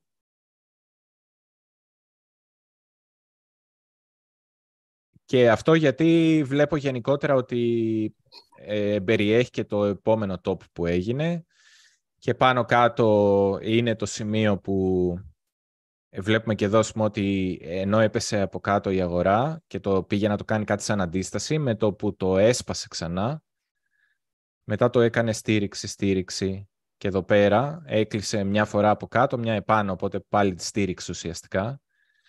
Και τώρα εδώ πάλι προσπαθεί να το χρησιμοποιήσει σαν στήριξη. Οπότε αυτά τα 23, 7, 30 με 23, 9, 10, 15 νομίζω ότι είναι η στήριξή μας αυτή τη στιγμή που δεν πρέπει να τη χάσουμε. Ναι. Ε, ε, τώρα, ε, ένα άλλο πράγμα που δεν μου αρέσει εμένα είναι το ότι χθες το τεστάραμε. Είχαμε μια πολύ βίαιη αντίδραση σε αυτή την περιοχή και, και κατευθείαν γυρίσαμε πάλι σήμερα να το ξανατεστάρουμε. Δεν θα ήθελα εγώ να δω κάτι τέτοιο. Εν πάση περιπτώσει, δίνω μια δικαιολογία ότι όπως είπαμε μπορεί απλά να γεμίζουμε τη σκιά της προηγούμενης ημέρας Οπότε μπορεί κάποιος να του δώσει άλλη μια ευκαιρία και να πει ότι θα το αγοράσω και πού θα, πού θα βάζει ας πούμε, το, το stop. Αν μπορέσει να πάρει πολύ καλό entry εδώ μέσα. Ε, υπάρχουν δύο τρόποι. Ή να σκεφτεί κάτω από τα τελευταία, αλλά εδώ υπάρχει κίνδυνος να στα μαζέψει. Ή να σκεφτείς κλείσιμο κάτω από τα 23,5 ή άγγιγμα κάτω από τα 23,350. Ε, αλλά εδώ κάνεις μια τοποθέτηση ε, με θετικές προσδοκίες, δηλαδή θα κάνεις νέο υψηλό και ότι αυτό θα είναι ένα υψηλότερο χαμηλό, αν κάποιος θέλει να το δει έτσι. Ε, γενικότερα, εμένα με προκαλεί μια ανησυχία το πώς έχει αρχίσει να διαδραματίζεται και το γεγονός ότι εδώ που σταμάτησε χθες, άμα δούμε, ήταν και η ημερήσια στήριξη που ερχόταν από αυτή την περιοχή, από 2 ε, Φεβρουαρίου, 30 Ιανουαρίου, 2 Φεβρουαρίου, μπορείς να δεις και όλο το κόκκινο κερί αυτό, ε, το σώμα του. Ε, ήταν ημερήσια στήριξη, ήταν στο τετράωρο είδαμε ότι ήταν στήριξη. Στην εβδομάδα βλέπουμε και εδώ ότι πρέπει να λειτουργήσει σαν στήριξη γιατί είναι το προηγούμενο υψηλό ε, στις 30 Ιανουαρίου εκείνη τη βδομάδα, το υψηλό εβδομάδα, το κλείσιμο βασικά, ε, το άνοιγμα μάλλον, κλείσιμο και άνοιγμα. Άνοιγμα της 30 ε, Ιανουαρίου, κλείσιμο της, στις 23 Ιανουαρίου εβδομάδας. Αυτό θα έπρεπε τώρα που ήταν αντίσταση να λειτουργήσει σαν στήριξη. Το χρησιμοποίησαμε αυτό χθες. Ε, και επειδή βλέπω ότι το χρησιμοποιήσαμε και στη βδομάδα και στη μέρα και, στο, και πιο χαμηλά στο τετράωρο και τα λοιπά ε, και έγινε μία αντίδραση μάλλον λόγω αυτού γιατί ήταν στήριξε πολλά χρονικά πλαίσια. Ε, δεν ξέρω, νομίζω ότι θα έπρεπε να δούμε μία άλλη δομή. Δηλαδή, τι θα έπρεπε να δούμε; Θα έπρεπε να δούμε για μένα το εξής. Ποιο ήταν το σημείο, τώρα είμαι στο τετράωρο, ποιο ήταν το σημείο από όπου ξεκίνησε η τελευταία πτώση πριν πάμε να βρούμε τη στήριξη εβδομάδας, ημέρας, τετραώρου κτλ. κτλ. Ήταν αυτό το πράσινο κερί εδώ στις 22 ε, Φεβρουαρίου, ώρα 8. Ωραία. Αυτό το κερί είναι πολύ σημαντικό άρα. Πέσαμε από κάτω, βρήκαμε στήριξη, ανεβήκαμε πάνω από την περιοχή. Εδώ αυτό θα έπρεπε να λειτουργεί το κερί σαν αντίσταση. Δεν λειτουργεί σαν αντίσταση, το σπάσαμε και το κάναμε και στήριξη.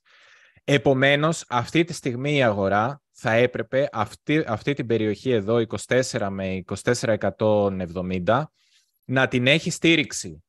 Να μην αφήνει να πέσει κάτω από εκεί. Και βλέπουμε μετά ότι από δύο τετράωρα το χάσαμε και το κάναμε αντίσταση μετά από 12 ώρες. Δεν είναι πολύ ωραία αυτή η τεχνική εικόνα.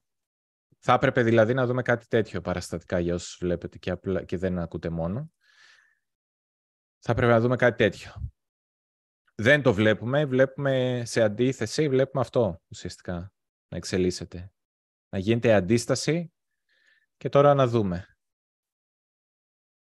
Θα καταφέρει, δεν ξέρουμε τι θα κάνει εδώ. Ε, δεν είναι πάρα πολύ καλή εικόνα.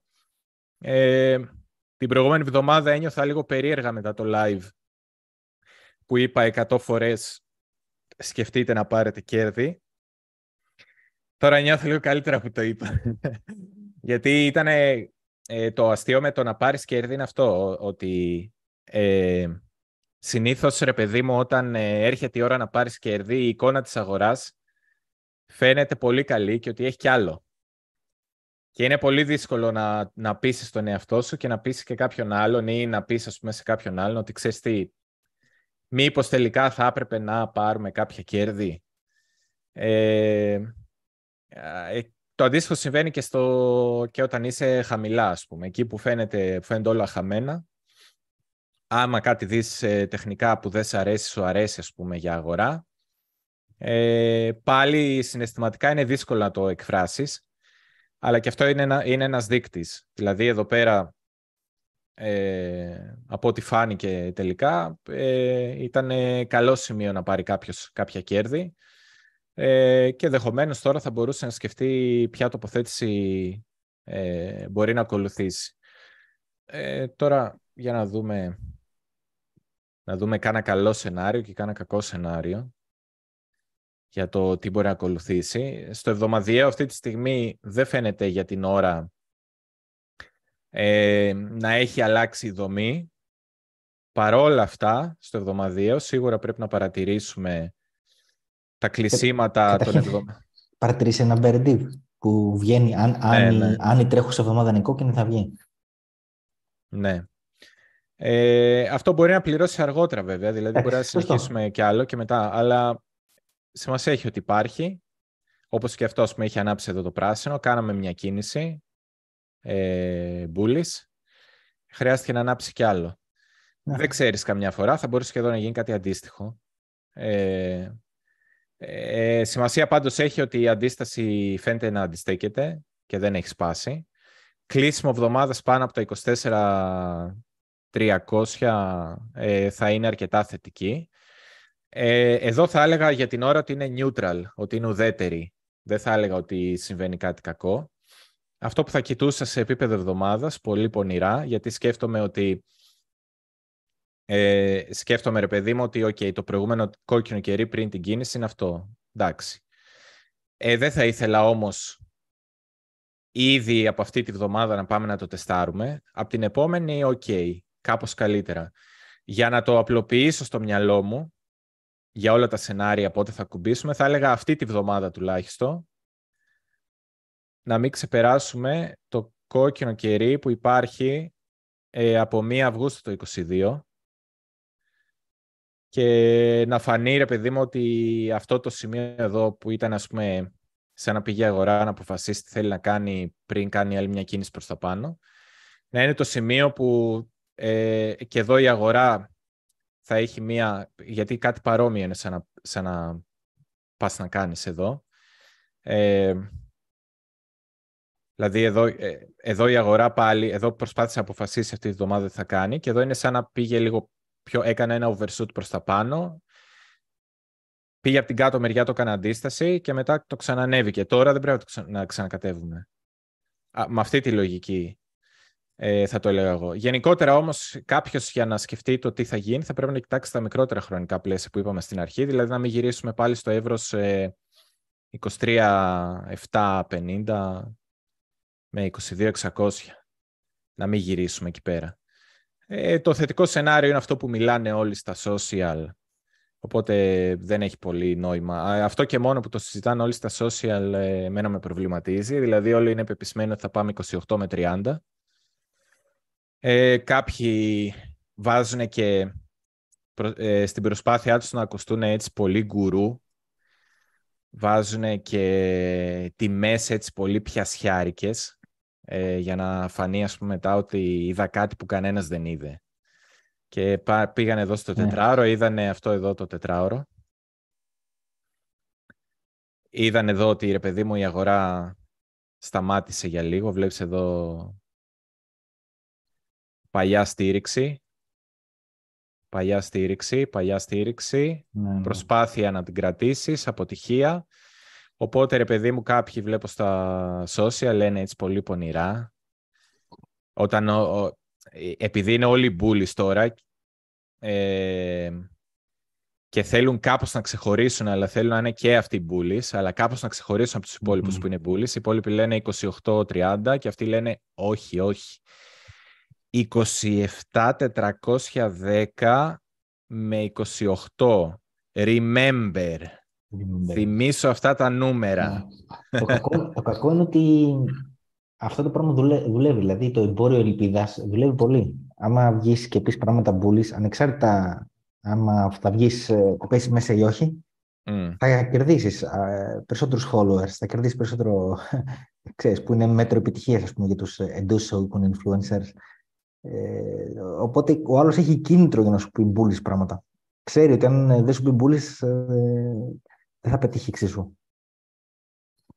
Ε, ναι, τώρα ε, τεχνικά δεν ξέρω. Ε, στο BTC αυτά βλέπω για την ώρα. Ε, ένα άλλο πράγμα που μπορείς να δεις εδώ στο τετράωρο γενικά είναι ότι ο RSI φαίνεται ότι ε, λειτουργήσε. Δηλαδή τα... εδώ βλέπεις ότι ενώ η τιμή πήγε, προσπάθησε να ανέβει, ο RSI έπεσε αρκετά. Τώρα είμαστε και κάτω από το 50%. Εντάξει. Ε, neutral θα έλεγα αυτή τη στιγμή, αλλά είμαστε αρκετά κοντά σε ένα invalidation. Σε, δηλαδή να χάσουμε το, ε, την, την θέση. Σίγουρα δεν, θες να δει, δεν θέλει κάποιος να δει να σπάει αυτή εδώ η δομή. Δηλαδή σε καμία περίπτωση δεν θέλει κάποιος να δει να σπάει η δομή κάτω από τα 23,5 ε, και στο τετράωρο φαίνεται αρκετά καθαρά και σίγουρα να μην, να μην γυρίσουμε ποτέ τα μισά κέρδη από αυτά που πήραμε. Δηλαδή, αν κάποιος πει ότι η κίνηση ήταν ε, πώς είναι αυτό, 3.000 ε, δολάρια. Ε, αυτά μπορεί να τα έχουμε γυρίσει, άντε να το πάρουμε πιο επίοικος. Εδώ έχουμε... Ε, όχι, Sorry, πρέπει να το δούμε πιο μακριά. Ε, και στην τελευταία μπορείς να το πεις εδώ. Ότι στην τελευταία κίνηση δεν θες να γυρίσεις τα μισά. 3.500 δολάρια δεν θες να γυρίσεις τα μισά. Ε, άρα και εδώ να μην, να, να μην αρχίσεις να κλείνεις κάτω από τα κάτω από τα 23.500, ε, εδώ βγαίνει ας πούμε 23.300 που είναι και όλα, σε όλα αυτά, ταιριάζει με όλα αυτά που είπαμε πριν. Ε, και εδώ βλέπω στο τετράωρο κιόλας ότι η πρώτη κίνηση σταμάτησε και κάπου εδώ. Ε, γενικά πολλά πράγματα εμένα μου ταιριάζουν, το οποίο δεν θες να δεις δηλαδή κάτω από αυτές τις περιοχές τώρα. Θα σπάσει αυτό το trend. Και μετά θα έχεις τις προηγούμενες ε, στηρίξεις σου, ε, που για μένα δεν έχουν πλέον τόσο πολύ νόημα. Ειδικά αν σπάσει αυτή η δομή εδώ πάνω, νομίζω ότι η δομή που δημιουργήθηκε στα 21, 22, 21, 21 500 με 22 ε, είναι αρκετά μικρότερη σημασία. Θα δούμε κάποιες αντιδράσεις εδώ μέσα. Πιο πιθανό να δούμε έτσι κάπου εδώ προς τα 22 μια αντίδραση, αν σπάσει αυτή η δομή. Ε, αλλά γενικότερα νομίζω ότι θα τη μαζεύαμε τελικά αυτή την περιοχή. Ίσως κάποιο νόημα να είχε τελικά το 20.800 με 21, που η αλήθεια είναι ότι εγώ το περίμενα την προηγούμενη φορά που κατεβήκαμε τόσο χαμηλά, αλλά δεν μας το έδωσε.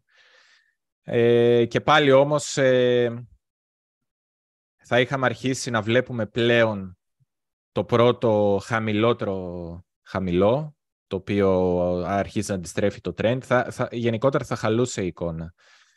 Ε, νομίζω ε, στο διατάφτα δηλαδή ότι είμαστε αρκετά οριακά εδώ. Αν το trend είναι δυνατό, εδώ θα πρέπει οι ταύροι να βάλουν τα δυνατά τους. Ήδη έχουν χάσει μια μικρή μάχη που ήταν... Δηλαδή για μένα ήδη αυτή η μικρή μάχη εδώ που χάθηκε είναι σημαντικό σημαντικός δείκτης, 24%. Ναι. Αν κάποιος ε, φοβάται τα δύο σενάρια. Κάποιος το πιστεύει πάρα πολύ. Εδώ νομίζω είναι η τελευταία αγορά που πρέπει να πιστέψεις και να κάνεις και ψάχνεις αγορά. Νομίζω εδώ είναι η τελευταία αγορά. Αν κάποιος δεν το πιστεύει, αλλά θα πιστεί αν δει να αλλάζει κάτι, ε, εκεί που θα καταλάβεις ότι το ξεπεράσαμε πέρα από τις παραδοσιακές, αλλά στα κρύπτο, λέω χωρίς να κοιτάς κάτι άλλο, με παραδοσιακές ή νέα κτλ. Πώς το καταλάβεις μόνο τεχνικά, να ξαναγυρίσουμε πάνω από τα 24% και να κάνουμε εδώ ένα μικρό consolidation και να συνεχίσουμε προς τα πάνω. Δηλαδή, αν δεις να επιστρέφουμε π.χ. στο τετράωρο πάνω από τα 24% και να καθόμαστε μερικά τετράωρα και να μην πέφτει, να δημιουργεί εδώ μια στήριξη, νομίζω ότι θα είναι μια καλή αγορά και το ρίσκο θα είναι αρκετά καλό. Δηλαδή, το ρίσκο σου θα έχει καθοριστεί είτε από αυτά τα χαμηλά κεριά, ε, είτε από τα κεριά που θα δημιουργηθούν εδώ πάνω, αναλόγως το πόσο μεταβλητότητα θα έχει αγορά. Ε, δηλαδή μπορεί να μοιάζει το entry κάπως έτσι εδώ. Και εδώ πόσο νομίζω ο καθένας ότι πρέπει να πάρει κέρδη. Να το πάμε εκεί στο, στο πόσο είπαμε, 27.400, πόσο έλεγε ο έξυπνος trader. 27.400. πάμε να το θυμάσαι πώς έγινε. Θυμηθείτε με. Ναι, ναι. Ε, ναι, πες εδώ, με 27.400. Ε, μετά το ρίσκος θα ήταν αυτό. Δηλαδή έχεις ένα 2,5% κάτω, 13,5% πάνω. Ε, μπορείς να πάρεις και το entry εδώ χαμηλά. Ε, το ότι δείχνω entry και τα λοιπά είναι καθαρά για να, να δείχνουμε και κάποια risk management. Πώς διαχειρίζεις το ρίσκο, όχι για να πάρεις τώρα το trade. Ε, είναι απλά έτσι το τρόπο σκέψης προσπαθούμε να δώσουμε, να μην ε, ξέρει η τεχνική ανάλυση ε, αυτή η στήριξη, αυτή η αντίσταση, να δίνουμε και μια προοπτική. Τι σκέφτεσαι δηλαδή όταν αγοράζεις εδώ πέρα ή ε, τι περιμένεις να δεις, αν, δεν πιστε... αν το πιστεύεις πολύ και θες να αγοράσεις εδώ, αν δεν το πιστεύεις τι πρέπει να δεις για να το πιστέψεις, αν πάμε πιο χαμηλά που θα πάμε, αν πάμε πιο ψηλά που θα πάμε. Νομίζω αυτό πάνω κάτω. Κάπως έτσι το καλύπτουμε. Δεν ξέρω τώρα αν ξεχνάω κάτι. Ναι. Ε, DXY... Πριν, πριν πας DXY, πριν πας DXY ναι, ναι. να πω λίγο πάρω ναι, ναι. να δείξω κάτι τώρα, Αντώνη. Ε, μισό λεπτάκι. Ωραία. Λοιπόν, ε, εγώ θέλω να παρατηρήσω ότι το bitcoin ακόμα τα πάει καλύτερα από ό,τι παραδοσιακές αγορές. Ε, μιλάμε εντάξει μέσα σε ένα ε, χρονικό εύρος. Δηλαδή, από τον καιρό που έπεσε η FTX μέχρι σήμερα, η ενωδική τάση παραμένει. Εν τω μεταξύ, ακόμα και αν δεις ε, το peak προ της ε, πτώσης της FTX, ακόμα και από αυτό είμαστε, συνεχίζουμε να είμαστε παραπάνω. Το διάγραμμα που δείχνω τώρα είναι το bitcoin απέναντι στον ε, SPX, στα futures του SPX. Και αντίστοιχη εικόνα μπορούμε να δούμε και, στα, και στο διάγραμμα του bitcoin απέναντι στο Nasdaq. Ε, υπάρχει, φαίνεται, Αντώνη, σαν να υπάρχει μια σχετική δύναμη των crypto έναντι των ε, stocks. Μιλάμε τώρα για τη συγκεκριμένη χρονική περίοδο. Ε, η οποία είναι θέμα συζήτησης και το συνδέω. Υπήρχε μια ερώτηση πριν από τον EDS, τώρα την έχω, δεν έχω μπροστά μου, αλλά έλεγε ότι παιδιά ε, τα κρύπτο αποδίδουν καλύτερα από τις παραδοσιακές αγορές και μήπως μυρίζει κατάσταση αντίστοιχη ε, με αυτό που έγινε πριν την FTX, που υπήρχε κάποιο manipulation ε, και ετοιμαζόμαστε για φούντο. Ε, είναι θέμα, είναι θέμα προσυζήτηση αυτό. Ε, εντάξει, τις δύο τελευταίες μέρες εντάξει, υπάρχουν κάποια, ε, ε, κάποια μικρή υποαπόδοση των, του bitcoin έναντι του, του Nasdaq ε, και το ίδιο και με τον, και με τον SPX, αλλά σε γενικές γραμμές το uptrend υπάρχει. Υπάρχουν πολλά bearish βέβαια, άρα δηλαδή το καταλαβαίνουμε και από μόνοι μας ότι κάπου αυτό το πράγμα πλησιάζει να τελειώσει, ε, αλλά αυτό δεν σημαίνει ότι θα παίξουν αμέσως, όπως λέει και ο Αντώνης. Ε, Αντώνη, τι βλέπεις και εσύ μια σχετική δύναμη, έτσι δεν είναι; Εγώ σκέφτομαι μήπως είναι απλά ε, καθυστέρηση, lag. Μπορεί να είναι lag. Αλλά αυτό το lag, ξέρεις, ε, ε, κάτι που δηλώνει και από πίσω, όπως λέει και ο φίλος Manipulation, έτσι, κάτι που δηλώνει. Σου λέει, άσε να μπουν, εν τω μεταξύ ο φίλος λέει, ε, το bitcoin ε, αντιδρά καλύτερα από, τις, από τα stocks και τα alts αντιδράνε καλύτερα από το bitcoin. Οπότε το, τα συνδυάζει και τα δύο και σου λέει, άρα υπάρχει από πίσω manipulation, ξέρεις, να τσιμπήσει το retail ε, sentiment 60% ότι ξεκινάμε για bull run κτλ. Να αρχίζουν να παίρνουν και άλλες, να μπαίνουν σε θέση και σιγά σιγά να, κάποια στιγμή να τελειώσει το πανηγύρι. Ε, νομίζω αυτό είναι το κύριο σενάριο, απλά δεν ξέρω πότε θα τελειώσει το πανηγύρι ε, και αν έχει και ένα link ε, up ακόμα. Πάντως ότι, ότι υπάρχει και πολύ manipulation της αγοράς σε όλη αυτή τη φάση ισχύει και νομίζω ότι το είπαμε από την αρχή, από, το, από τα προηγούμενα live, live μας, ε, αλλά από την άλλη, α, σε σχέση με το manipulation έχω δύο σκέψεις να κάνω. Πρώτον, ορισμένες φορές το manipulation είναι εναντίον μας. Μην αρχίσουν τώρα και βγαίνουν ε, την επόμενη φορά που θα γίνει manipulation και θα είναι εναντίον μας. Ξέρω εγώ, έχουμε, εμείς έχουμε κάνει μεγάλες αγορές και πέσει λόγω manipulation. Μην αρχίσουν και κλαίγονται όλοι. Α, η αγορά αυτή είναι manipulated και φεύγω. Προφανώς είναι manipulated. Είναι η πιο manipulated αγορά που υπάρχει στον κόσμο.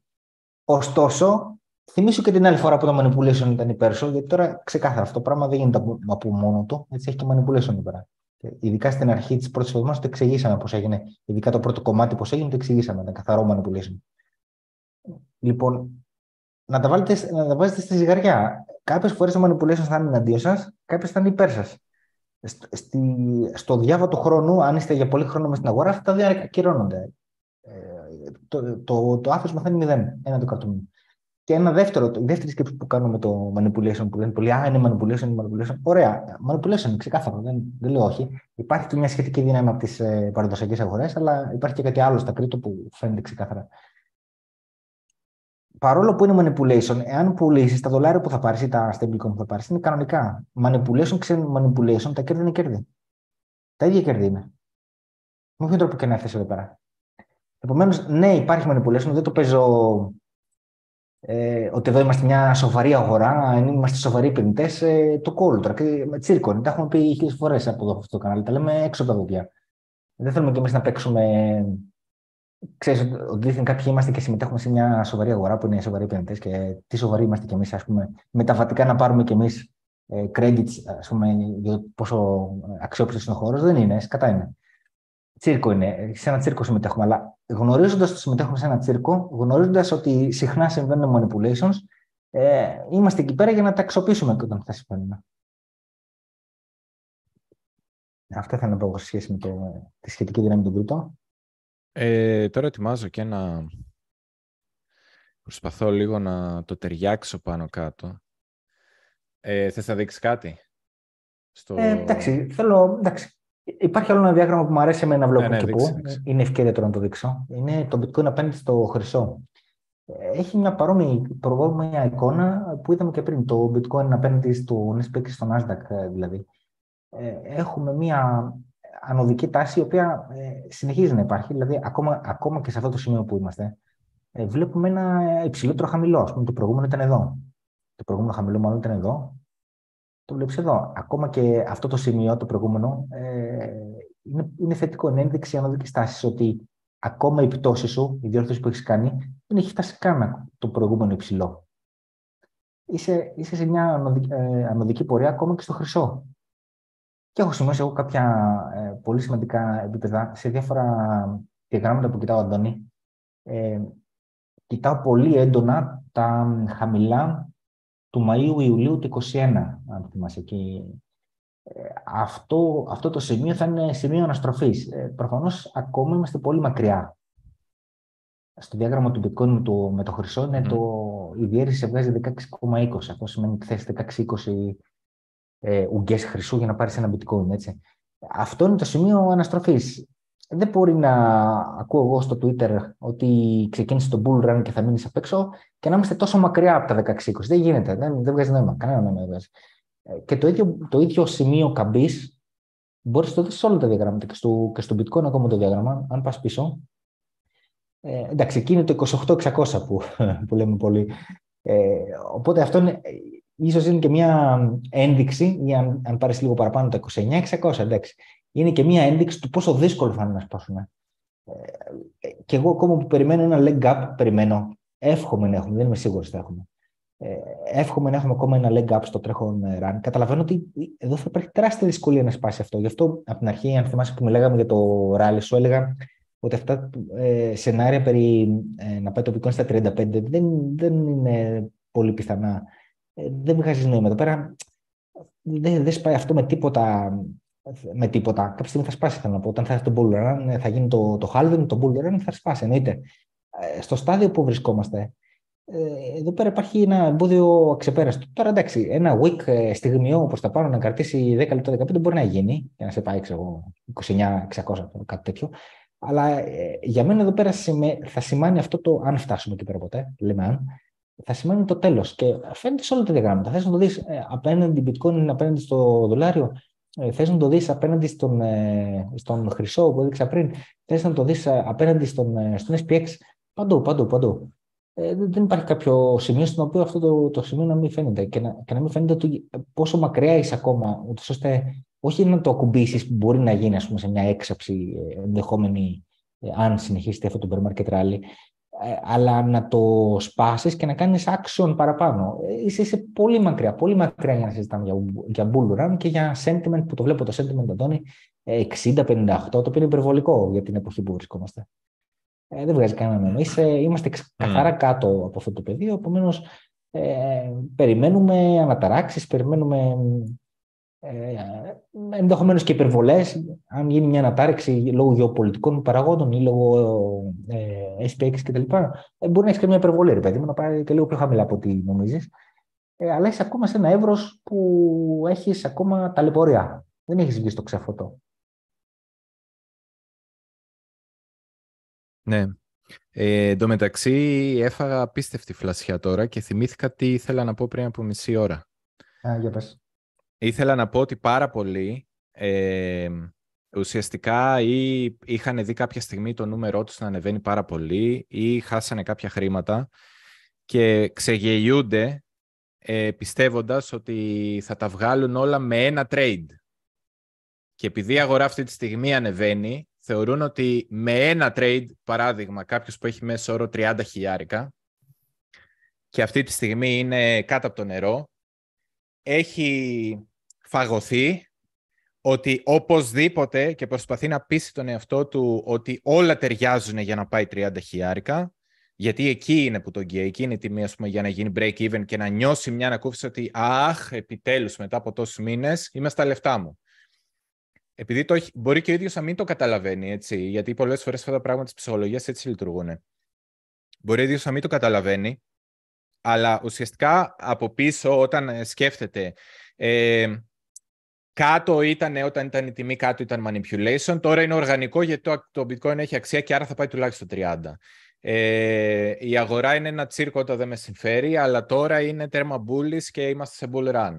ε, θα ε, τελείωσε το bear market και όλοι οι άλλοι έχουν άρνηση εκτός από μένα που έχω καταλάβει ότι είμαστε σε bull market και θα γίνω πλούσιος και οι άλλοι άσους να λένε θα το μετανιώσουν πολύ αργότερα γιατί ε, ε, ή ξέρω εγώ αρχίζει όλα αυτά τα memes, ε, να εμείς έτσι τις αρκούδες και αυτά. Ε, αυτά όλα δείχνουν έντονα συναισθήματα, δεν έχει σημασία τι λες, σημασία έχει τι συνέστημα βγάζεις.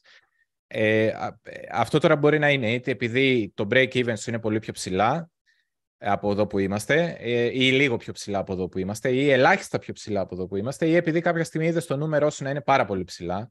Κάποια στιγμή έχει φτάσει ένα νούμερο και λες πω πω φίλε, δεν τι κάνουμε, περιουσία φτιάξαμε.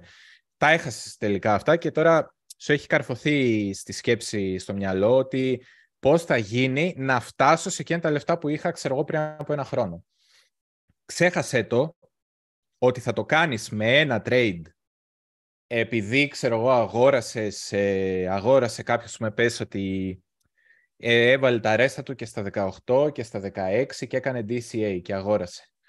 Και επειδή έβαλε τα ρέστα σου εκεί, ε, δεν σημαίνει ότι με μία κίνηση θα πάμε εκεί που σε βολεύει έτσι ώστε να πάρεις πίσω τα λεφτά σου ή να φτάσεις στο νούμερο που είδες κάποια στιγμή στο πορτφόλιό σου και από τότε δεν το έχεις ξαναδεί. Ε, συνήθως αυτό παίρνει πολύ καιρό και πρέπει να κάνεις το δύσκολο πράγμα του να ε, διαχειρίζεσαι τις χαμένες ευκαιρίες που θα έρθουν, να χαίρεσαι για τις ευκαιρίες που θα πιάνεις, εκεί να εστιάζεις, ε, και να κλειδώνεις κέρδη. Εμένα μου έχει τύχει ε, να χάσω ας πούμε, κάποια χρήματα σε, από trading και να χρειαστώ έξι trade για να τα πάρω πίσω. Θα μπορούσα να τα έχω πάρει με ένα trade.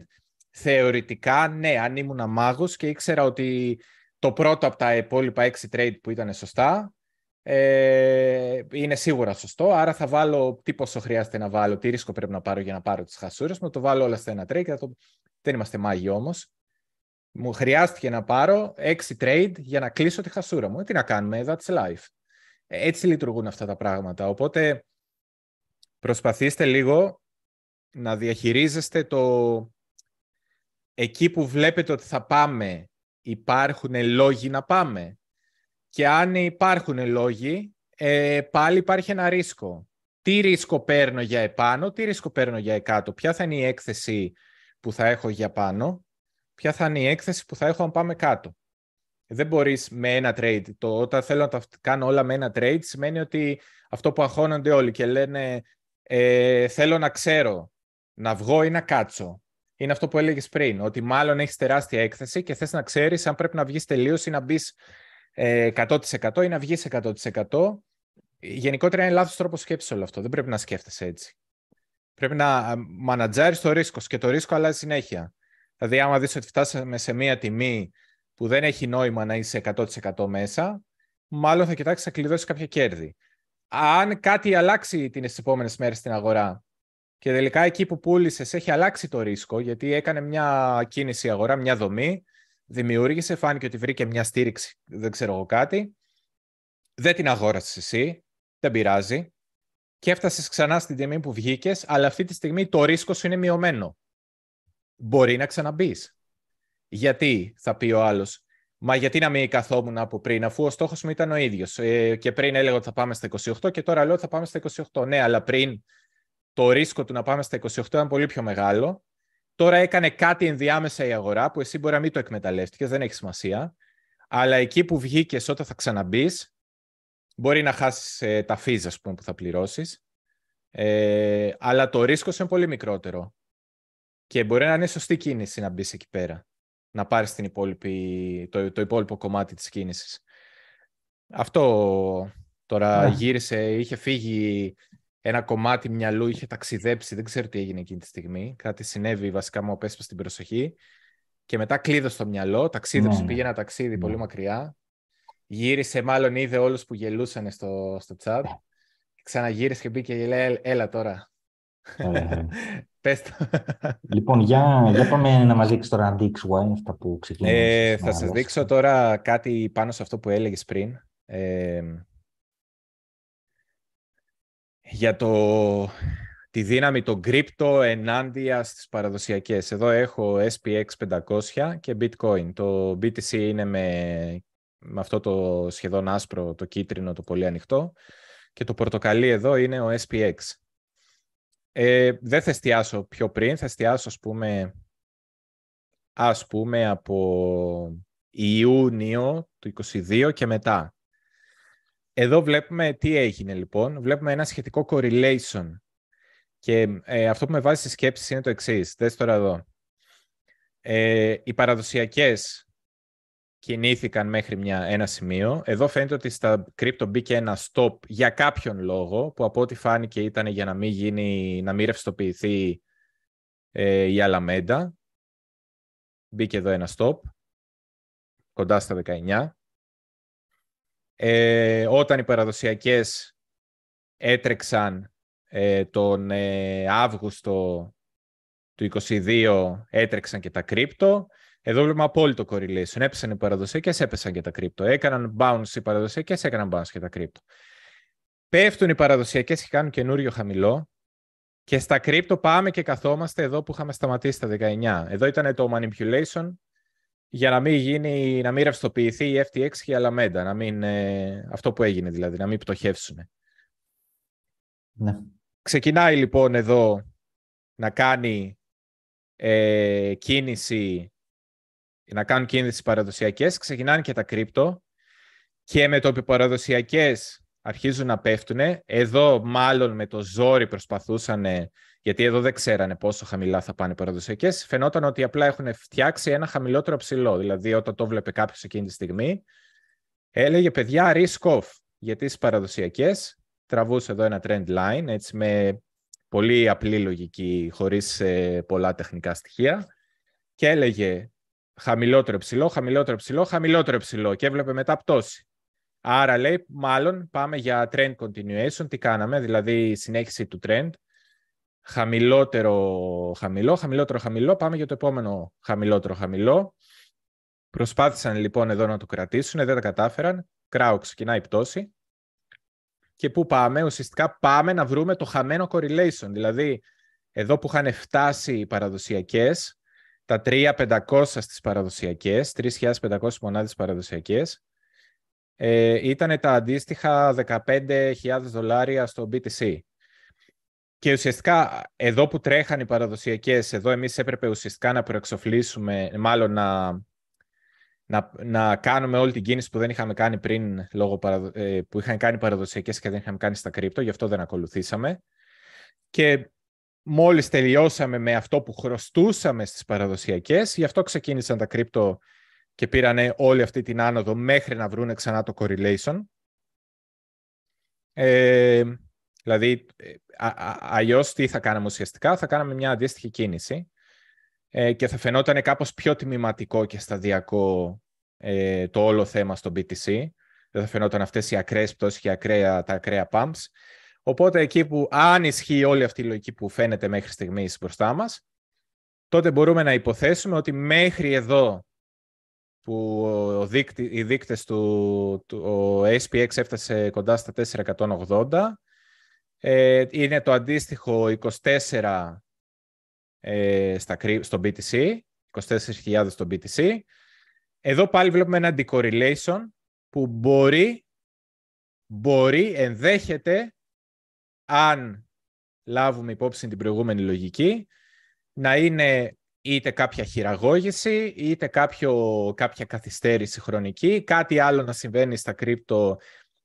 Αλλά ε, ε, αν, αν πάρουμε όλη την προηγούμενη λογική και την εφαρμόσουμε εδώ, υπάρχουν σημαντικές πιθανότητες να ξαναβρεθεί το correlation και μάλλον, επειδή η μεγαλύτερη αγορά είναι ο SPX, μάλλον τα κρύπτο θα πάνε προς τον SPX. Δεν πιστεύω ότι ο SPX κοιτάει τα κρύπτο για να δει τι θα κάνει. Νομίζω ότι το ανάποδο συμβαίνει. Μάλλον σε αυτό συμφωνούμε.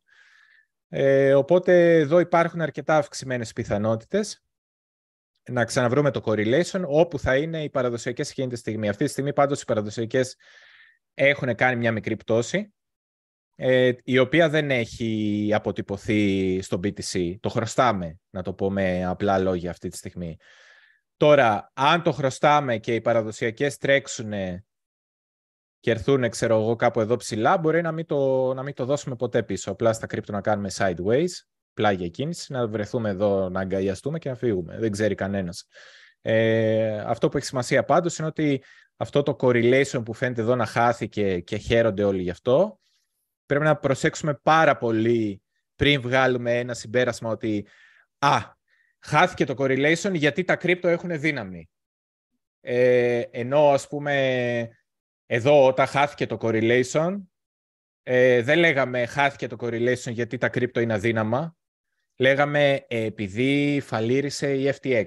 Άλλη δικαιολογία. Ε, είναι αυτό που έλεγες πριν. Με λένε ρίζω και όπως θέλω το γυρίζω. Εδώ τι με συμφέρει να λέω. Ε, φταίει η FTX, φταίει η Alameda. Ε, δεν είναι ότι τα κρύπτο είναι πιο αδύναμα. Εδώ ε, τα κρύπτο είναι πιο δυνατά. Γι' αυτό χάθηκε το correlation. Όχι, πρέπει να ακολουθείς, άμα θα πεις το ένα, να πεις και το άλλο. Ή θα λες ότι εδώ ήταν αδύναμα τα κρύπτο και εδώ είναι δυνατά τα κρύπτο, ή θα λες ότι αυτή τη στιγμή εδώ χρωστούσαμε ένα bottom και το πληρώσαμε μετά, γι' αυτό χάσαμε την κίνηση του SPX. Εδώ χρωστούσαμε μια κίνηση του SPX και την πήραμε όλοι μαζί. Και εδώ φαίνεται να χρωστάμε εδώ πέρα μια κίνηση του SPX το αν θα τη δώσουμε πίσω θα, φανεί, θα, θα μας το δείξει ο SPX, λογικά, τις επόμενες μέρες. Και αφού λέμε θα μας το δείξει SPX, ε, έχουμε, δεν έχει αλλάξει κάτι αυτή τη στιγμή σημαντικά στον SPX. Έχουμε πέντε μέρες για να κλείσει ο μήνας. Ε, είμαστε εγκλωβισμένοι στο γνωστό και μη εξαιρεταίο εύρος 3764-130. Ε, η αντίσταση φαίνεται εδώ να έχει αντισταθεί για άλλη μια φορά. Το θετικό σενάριο θα ήταν να πάμε στα μέσα του Εύρους και να τα κάνουμε στήριξη. Τα μέσα του Εύρους βλέπω ότι είναι εδώ κάπου στα 3.950. Ε, αναλόγως ποιο δείκτη θυμίζω, ποιο δείκτη βλέπετε. Αν δείτε τον ES1 θα είναι λίγο διαφορετικά τα νούμερα. Άμα βλέπετε τον SPX θα είναι λίγο διαφορετικά. Έχει να κάνει αν κοιτάτε futures ή αν κοιτάτε ε, το δείκτη τον ίδιο και όχι τα, τα παράγωγα. Ε, μικροδιαφορές. Μικροδιαφορές, αλλά το πιάνετε το νόημα. Αν κάνουμε εδώ το στήριξη, το μέσο του εύρους, το οποίο είναι πολύ κοντά και στα 3.900, που είναι το σημαντικό εβδομαδιαίο επίπεδο που χωρίζει σε μπούλης και μπέρις το, το, την όλη λογική αυτού του μεγαλύτερου εύρους. Δηλαδή θα βάλω μάλλον τη μεσαία γραμμή και θα σβήσω τα υπόλοιπα. Ε, βάζω αυτή τη γραμμή. Σβήνω αυτό. Σβήνω και αυτό να μας πολύ κουράζει. Ε, κάποιος θα έπρεπε αυτή τη στιγμή άρα να θεωρεί στήριξη αυτό για εμένα. 3.900 με 3.950 ότι είναι στήριξη. Πάνω από εδώ είμαστε, συνεχίζουμε να είμαστε bullies, έστω και neutral ε, bullies, δηλαδή ουδέτερα bullies ή συγκρατημένα bullies, για όποιον θέλει να το πει έτσι, πάνω από τα 3.9 με 3.950 στον SPX, κάτω από τα 3.900 συγκρατημένα bearies, γιατί συγκρατημένα, γιατί τα 3.760 είναι η στήριξή μας. Ε, αν σπάσουμε τα 430, είμαστε όχι συγκρατημένα bullies, είμαστε bullies και αυτό θα φανεί και στα κρύπτο. Εδώ φαίνεται ότι έχουμε να κάνουμε δουλίτσα. Εντάξει, αυτή η εβδομάδα ε, βλέπουμε και εδώ μπορεί να σταματήσει, δεν θα μου κάνει εντύπωση να σταματήσει αυτή τη βδομάδα εδώ πάνω σε αυτή την στήριξη, σε αυτό το κερί, το 16 Ιανουαρίου το, το εβδομαδίο κερί να σταματήσει ε, ο SPX και την επόμενη βδομάδα ή τη μεθεπόμενη αν κάνει ένα μικρό bounce, δεν ξέρουμε εδώ τι, πώς θα εξελιχθεί, αλλά δεν θα μου κάνει εντύπωση αν σε αργότερο χρόνο, όχι αυτή τη βδομάδα, αλλά την επόμενη, μεθεπόμενη κτλ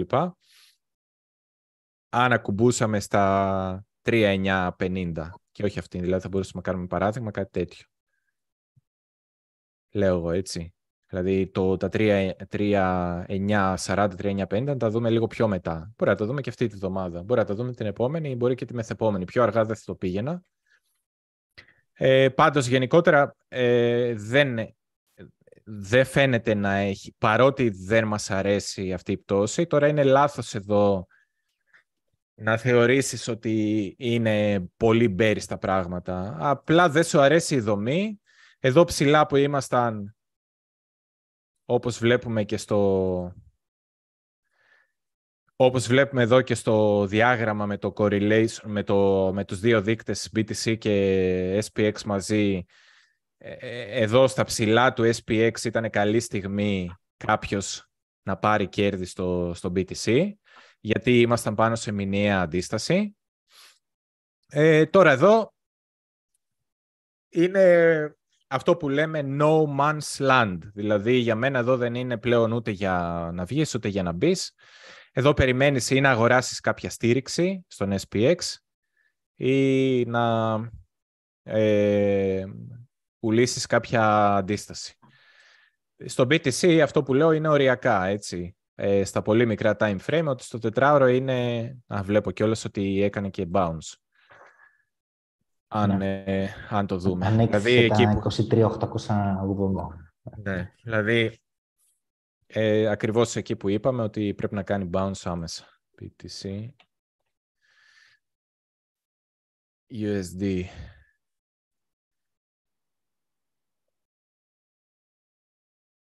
Ε, το σεβάστηκε. Οπότε, εδώ πέρα, για την ώρα, δεν είναι άσχημη εικόνα. Βέβαια, το ότι πώς, το τράωρο βλέπω ότι έχει 37 λεπτά να κλείσει. Εντάξει, έχουμε κάνει ένα κερί που είναι λίγο αναποφάσιστο τώρα. Δεν έχει κάνει ούτε υψηλότερο ψηλό, ούτε χαμηλότερο χαμηλό. Αλλά, εν πάση περιπτώσει, έχεις καθορισμένο ρίσκο εδώ, εδώ μέσα.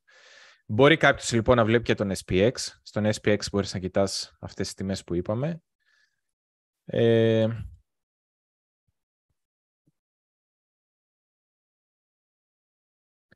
Έκανε ο SPX και ο Nasdaq, λέει ο Άλεξ Τσάλ. Ε, ναι, ε, περίπου αντίστοιχη εικόνα. Ναι. Ε, εδώ στο ημερήσιο βγάζει νόημα το, αυτό το εβδομαδιαίο κερί που δείχναμε αν σβήσω τις τελευταίες γραμμές και από αυτό εδώ το εβδομαδιαίο κερί, ε, 16 Ιανουαρίου που το δείχναμε και 14 Νοεμβρίου, στο ημερήσιο είναι αυτή η περιοχή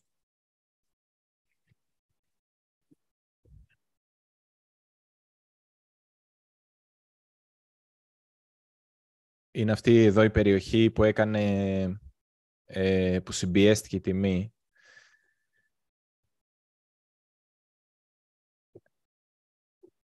Ναι.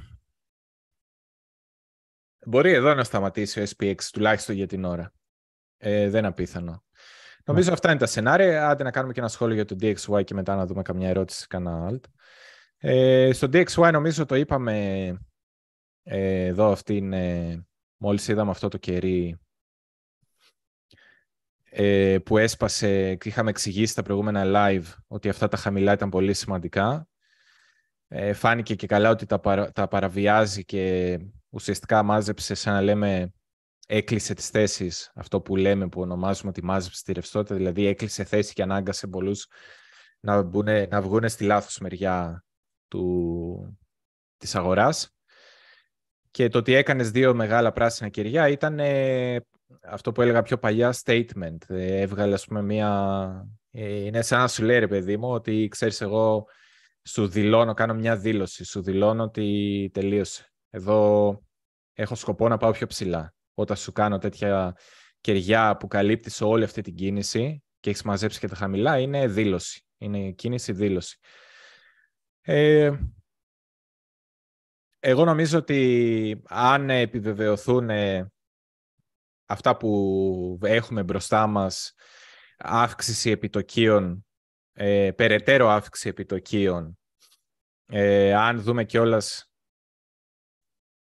εδώ και τα, η απόδοση των ε, ομολόγων, βλέπουμε ότι ε, ενώ είχε κάνει εδώ και καιρό ένα consolidation και ήταν και λίγο πτωτικά, μετά το μεγάλο ράλι, βλέπουμε ότι ξεκίνησαν μια μεγάλη κίνηση Ε, τώρα θα μπορούσε κάποιος εδώ να πει double top. Δεν ξέρω αν μπορεί κάποιος να κάνει τεχνική ανάλυση στα, στις αποδόσεις. Σημασία έχει ότι είναι ψηλές και όχι τόσο η δομή, τη, η δομή τους.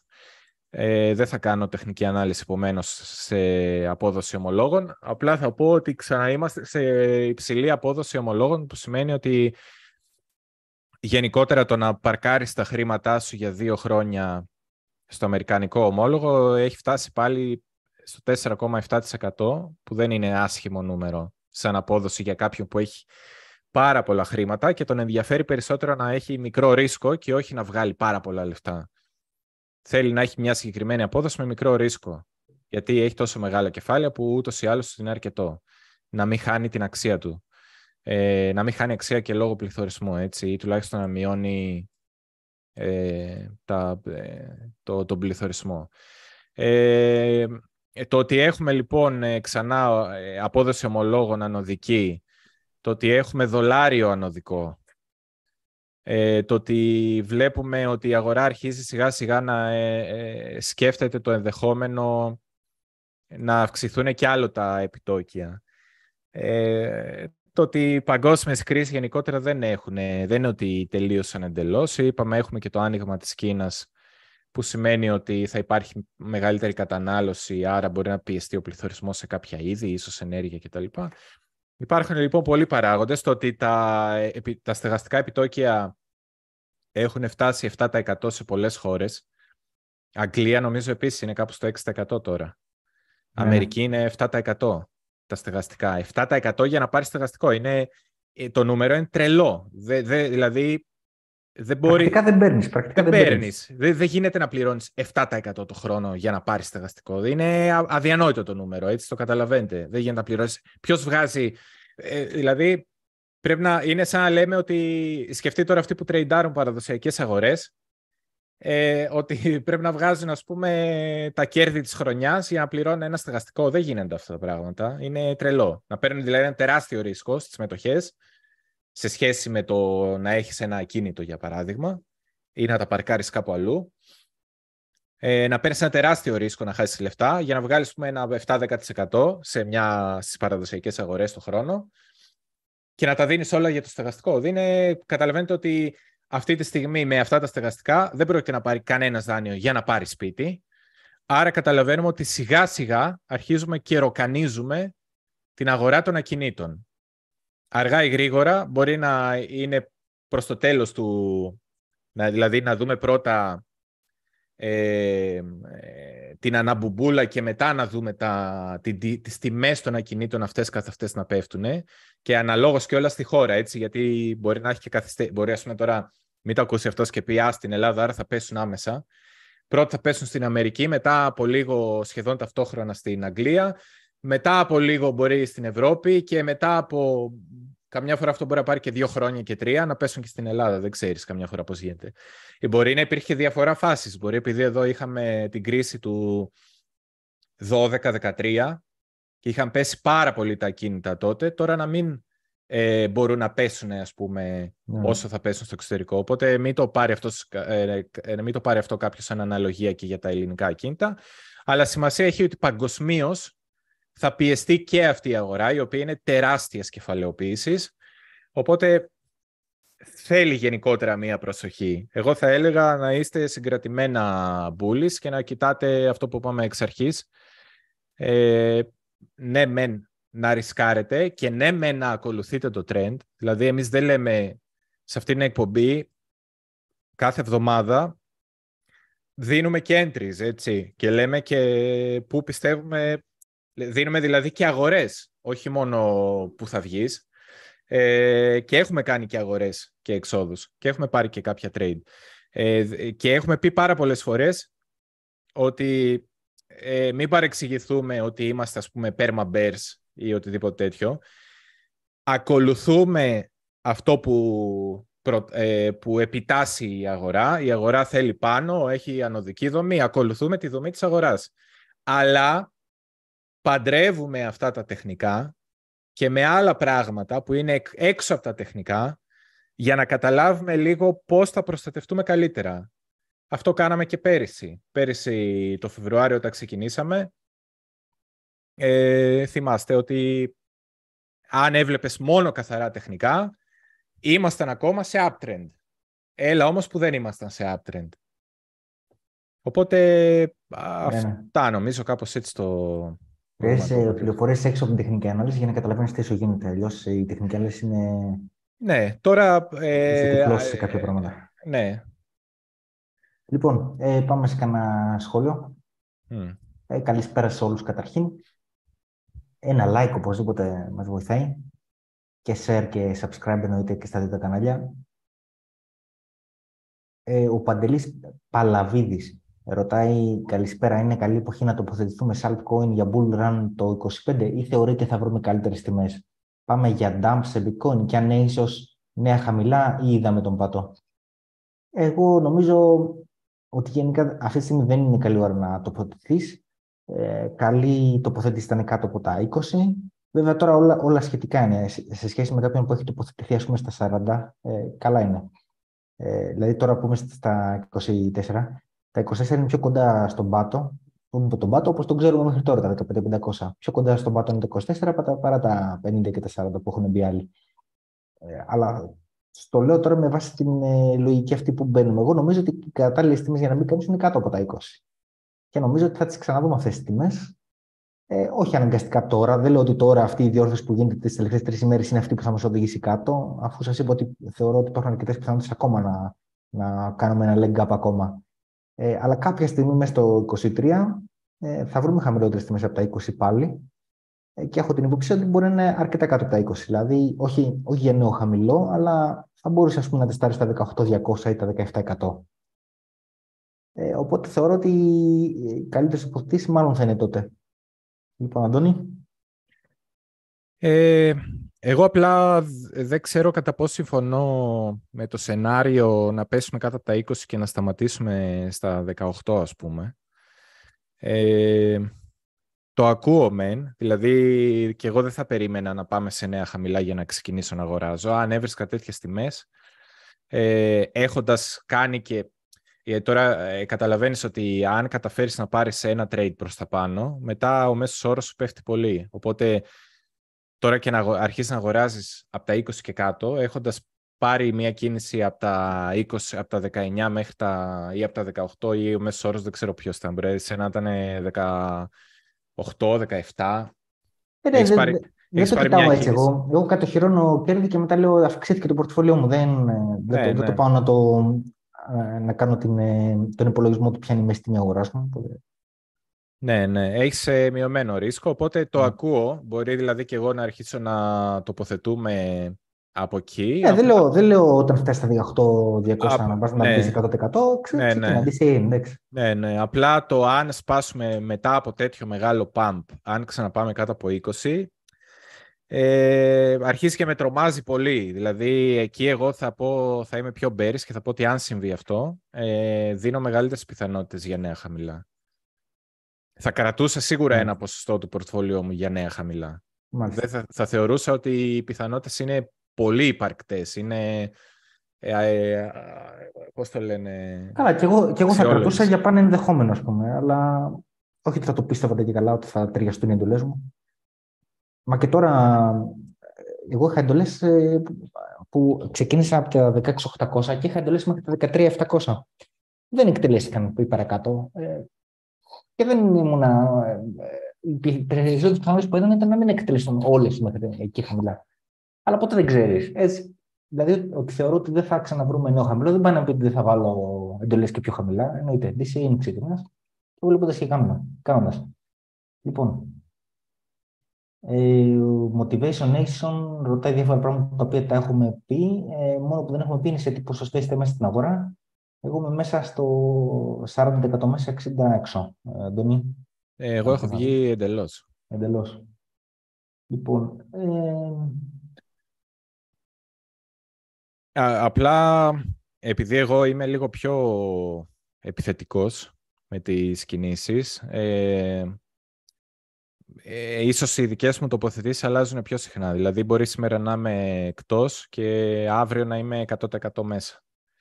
Ε, είναι λίγο, μην το παίρνετε σαν δείκτη. Ξέρω, ας πούμε, εσύ Γιάννη, ότι πας λίγο πιο ε, σταδιακά. Πιο σταδιακά, ναι. Ναι, ναι. Κάνεις πούμε, ένα DCA in, ένα DCA out. Εγώ είμαι λίγο ναι. πιο, ε, ξέρω εγώ, ε, εκεί πουλάω, πάνω από εκεί αγοράζω ή κάτω από ή σε εκεί αγοράζω. Ξέρεις, είμαι πιο τραβάω τη σκανδάλη. Ναι, ωραία. Λοιπόν, ο John Hip Hop 95 μου λέει να, βάλω, να κάνω shop στο, στο Ko-Fi και να βάλω κούπα για καφέ ψυχανάλυση κρυπταγορών. Δεν σκεφτούμε. ε, ωραίο. Ε, για κάποια άλλα μας ρωτάτε, το οποίο θα τα συζητήσουμε αργότερα. Ε,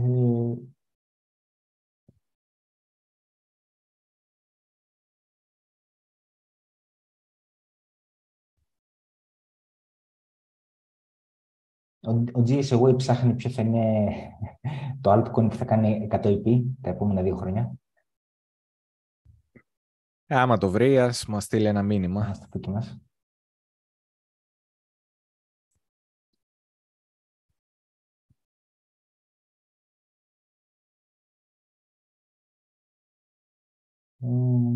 εντάξει, νομίζω πάνω κάτω έχουμε Καλά, υπάρχουν κάποια σχόλια για το e-gold που τώρα έχει μετονομαστεί σε ε, Multiverse X. Ε, οπότε, Αντώνη, πάμε να δούμε πρώτο το e-gold στη συνέχεια, γιατί βλέπω κάποια... Α... Πώς έχει γίνει τώρα, έχει αλλάξει και το handle ε, του. Δεν ξέρω, δεν ξέρω. Ψάξτε το σαν e-gold και αλλιώς Multiverse X. Τώρα γιατί αλλάξαν το όνομα δεν ξέρω. Η GLD αυτό πρέπει να είναι. Αυτό είναι.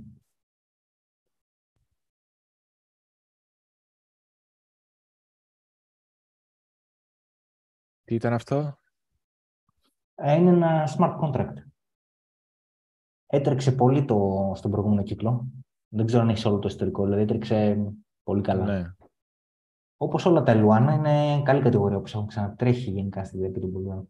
Ε, αλλά τώρα ε, υπάρχουν κάποιες ερωτήσεις ε, από κάποια άτομα που είναι εγκλωβισμένα. Να πάρω μια, για παράδειγμα μια ερώτηση του Βαλάντι Βλάχου, που λέει καλησπέρα παιδιά, αν για παράδειγμα ήσασταν εγκλωβισμένοι στο e-gold με μέσον όρο 150 δολάρια, ε, θα συνεχίζετε το DCA τώρα που είναι στα 50 με σκοπό να απεγκλωβιστείτε το συντομότερο ή θα βγαίνατε σε BTC. Τώρα δεν είναι εξηγεί DCA, είναι DCA out εννοεί για να απεγκλωβιστεί. Πώς να απεγκλωβιστείς; Ε, λογικά θέλει να αγοράσει κι άλλο για να ρίξει το μέσο όρο. Το, το μέσο όρο του. Ή, ε... α, ναι, τώρα, τώρα, θα κατα, τώρα κατάλαβα. Ή να αγοράσει και άλλα για να ρίξει το μέσο όρο ή να βγει σε BTC. Αυτές τις δύο επιλογές είναι στην ερώτησή του. BTC.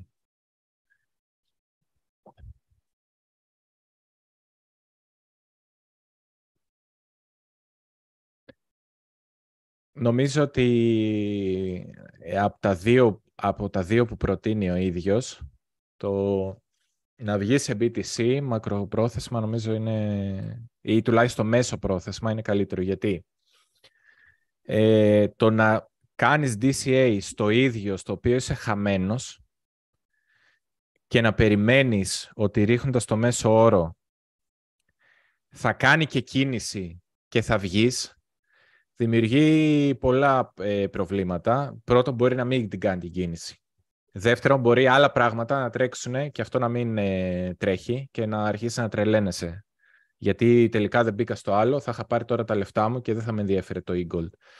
Ε, μπορεί το project να είναι... Δεν, δεν το ξέρω το project, δεν έχω ασχοληθεί. Ε, μπορεί ας πούμε να έχει κάνει ό,τι να κάνει και να είναι τελειωμένο και να έχει και πιο χαμηλά από εδώ και τελικά ο μέσος όρος σου να είναι καλύτερος. Δεν είναι τελειωμένο. Έχει, είναι, είναι αξιοπρεπέ project. Ένα από τα Luansen. Έχει κάποιες εφαρμογές. Ναι. Ε... Δεν, δεν, λέω δεν λέω ότι θα κάνει η τιμή. Η τιμή μπορεί να πέσει, όπως έχουμε πει πολλές φορές, η τιμή είναι ανεξάρτητη του, των fundamentals στα crypto. Γιατί η αγορά είναι τσίρκο. Ναι. Αλλά το fundamentals δεν είναι άσχημο, είναι ένα αξιοπρεπέ project. Ε, ε, τι είναι, L1. Ναι, ναι, L1 πρέπει, το καλύτερο για μένα ψάξε να βρεις ε, μαζί με άλλα L1s πώς τρέχει αυτό. Τρέχει... Ε, δες τα υπόλοιπα L1s και δες αν τα άλλα τρέχουν καλύτερα από το e-gold. Αν τρέχουν καλύτερα, μπες τα άλλα. Ε, δες επίσης, αν βλέπεις ότι τρέχουν πάνω κάτω το ίδιο, ε, πάνω ας πούμε στις ημέρες, ξέρω εγώ, και δες ε, πώς τρέχει το ένα και πώς τρέχει το άλλο. Θα τα βάλεις δηλαδή δίπλα-δίπλα ε, και θα προσπαθήσεις να καταλάβεις τι κάνει το ένα και τι κάνει το άλλο. Ε, αν πάνω κάτω τρέχουν το ίδιο, θα δεις διαφορές στη χρονικότητα. Καμιά φορά τρέχει το ένα ε, πιο γρήγορα από το άλλο, πρώτα τρέχει το ένα, μετά τρέχει το άλλο. Ε, εγώ πολλές φορές σε, αυτά, σε αυτού του είδους τα, τα διλήμματα, αυτό που κάνω είναι να βρω ε, κάτι άλλο που θα τρέξει ή περισσότερο ή πιο άμεσα. Και παίρνω ουσιαστικά ένα διαφορετικό trade, ότι αντί να περιμένω να τρέξει αυτό, ε, θα πάω σε κάτι, αυτό το, το είχα ξαναπεί σε ένα live, το έκανα πολύ, BTC ETH Ε, έπιανα, ας πούμε, την κίνηση στο BTC ή, ή, ή πες, ας πούμε, ότι έκανα ένα trade στο BTC, δεν μου έβγαινε πάρα πολύ καλά. Εκείνα τα χρήματα έβλεπα ευκαιρία στο ETH και έλεγα πιο volatile το ETH και εδώ είναι καλή στιγμή, θα τα γυρνούσα ε, σε ETH σε κάτι πιο με μεγαλύτερο volatility, αλλά επίσης αξιόλογο που θα τρέξει και με λίγο διαφορετική χρονικότητα, γιατί πρώτα θα έτρεχε το BTC, μετά το ETH και μετά το ADA. Οπότε αν κάτι έχανα στο BTC, υπήρχαν μεγαλύτερες πιθανότητες θα το πάρω πίσω από το ETH. Και αν κάτι γινόταν ας πούμε, στο ETH, είτε καλό trade είτε κακό trade, πολλές φορές μου το έδινε πίσω το ADA. Αν μπορείς να βρεις κάτι τέτοιο, ε, καλώς. Αλλά τώρα εγώ γενικά θα απέφευγα το να, να ρίχνω μέσους όρους, αλλά είναι λίγο δύσκολο να σου πω εγώ, γιατί δεν έχω βρεθεί σε θέση να κρατάω κάτι παραμάσχαλα πάρα πολύ καιρό και να είμαι κάτω υπερβολικά πολύ, να έχω χάσει με το 70% και να, να είμαι σε αυτό το δίλημα. Επειδή λοιπόν δεν έχω βρεθεί ποτέ σε αυτή τη θέση, νομίζω ότι ό,τι και να σου πω δεν θα σε πείσει σαν καλή συμβουλή δεν έχω τη δική σου, το δικό σου πρόβλημα, δεν το είχα ποτέ και δεν έχω τη δικιά σου εμπειρία άρα πάνω στο συγκεκριμένο θέμα. Δεν έχω νιώσει ακριβώς τα συναισθήματα που έχεις εσύ. Τώρα στο, στο Eagle BTC, ε, όσο κρατάει, δες εδώ τώρα έχει κάνει ένα, δύο, τρία χαμηλά. Το πιο σημαντικό χαμηλό που έχει κάνει είναι αυτό. Και γι' αυτό το κράτησε. Γιατί είναι αυτό, το έχω ξαναεξηγήσει έτσι να μαθαίνουμε και κάτι στα γρήγορα. Χαμηλό, έκανα χαμηλό, εδώ έκανε ένα χαμηλότερο χαμηλό, για να σκεφτείς ότι κάτι αλλάζει. Δεν έχει σημασία το αν θα σπάσει αυτό, έχει σημασία το αν θα σπάσει το προηγούμενο. Για να καταλάβεις γρήγορα ότι κάτι αλλάζει στη, στη δομή. Όσο κρατάει λοιπόν το προηγούμενο χαμηλό και όχι το τελευταίο, το τελευταίο είναι ας πούμε το αναμενόμενο να το χρησιμοποιήσεις σαν στήριξη. Εδώ είναι και σε εβδομάδα. Ε, επειδή είναι μεγάλη εβδομάδα και βλέπεις σε μεγάλη τα κεριά, θα πρέπει να κατέβεις σε ημέρα. Αλλά σε εβδομάδα εμένα μου αρέσει γιατί είναι καθαρό το κλείσιμο αυτής. Γι' αυτό εδώ έκατσε. Γιατί όλοι σκέφτηκαν ότι αν είναι να το καταλάβουμε, το ρίσκο που, θα, που πήρε ο άλλος δηλαδή, όταν αγόραζε εδώ η Gold έναν του BTC, έλεγε ότι η υπόθεσή του ήταν η, η εξής απλή, ότι εγώ θα αγοράσω στο προηγούμενο χαμηλό και το ρίσκο μου είναι να πάμε κάτω ακριβώς από το προηγούμενο χαμηλό και το reward είναι όπου, όπου πιστεύω πούμε, ότι θα αλλάξει το trend, όπου πιστεύω ότι θέλω να πάρω κέρδη. Ε, μπορεί κάποιος να το έβαλε ας πούμε, και με ένα μικρό 1,86 είναι αυτό. Δηλαδή δεν είναι τεράστιο το, το κέρδος που έχεις για αυτό το ρίσκο, αλλά έχει μεγάλες πιθανότητες αν κρατήσει αυτό το χαμηλό Μπορεί κάποιος να το βάλει πολύ, πολύ στενά. Να πει σε κλείσιμο, ρε παιδί μου. Αν το κλείσιμο είναι κάτω από, το προηγούμενο, από το προηγούμενο week ή κάτω από τα προηγούμενα κλεισίματα, το κόβω και να έχεις πιο μικρό ρίσκο. Και να πεις, ρε παιδί μου, ότι το επόμενο σημείο ε, για έξοδο λογικά είναι κάπου ανάμεσα στο 0-0-24 ή στο 0-0-25, 0-0-26, αυτό εδώ το κερί. Ε,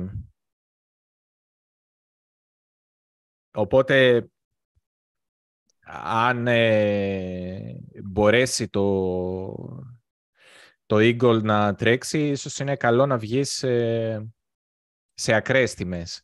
Δηλαδή και να μην τρέξει, πες ότι αύριο νταμπάρουν τα κρύπτο πάρα πολύ ε, και χάνε, πέφτει πάρα πολύ και το Eagle BTC, γιατί το BTC τα ρουφάει όλα και κρατάει καλύτερα.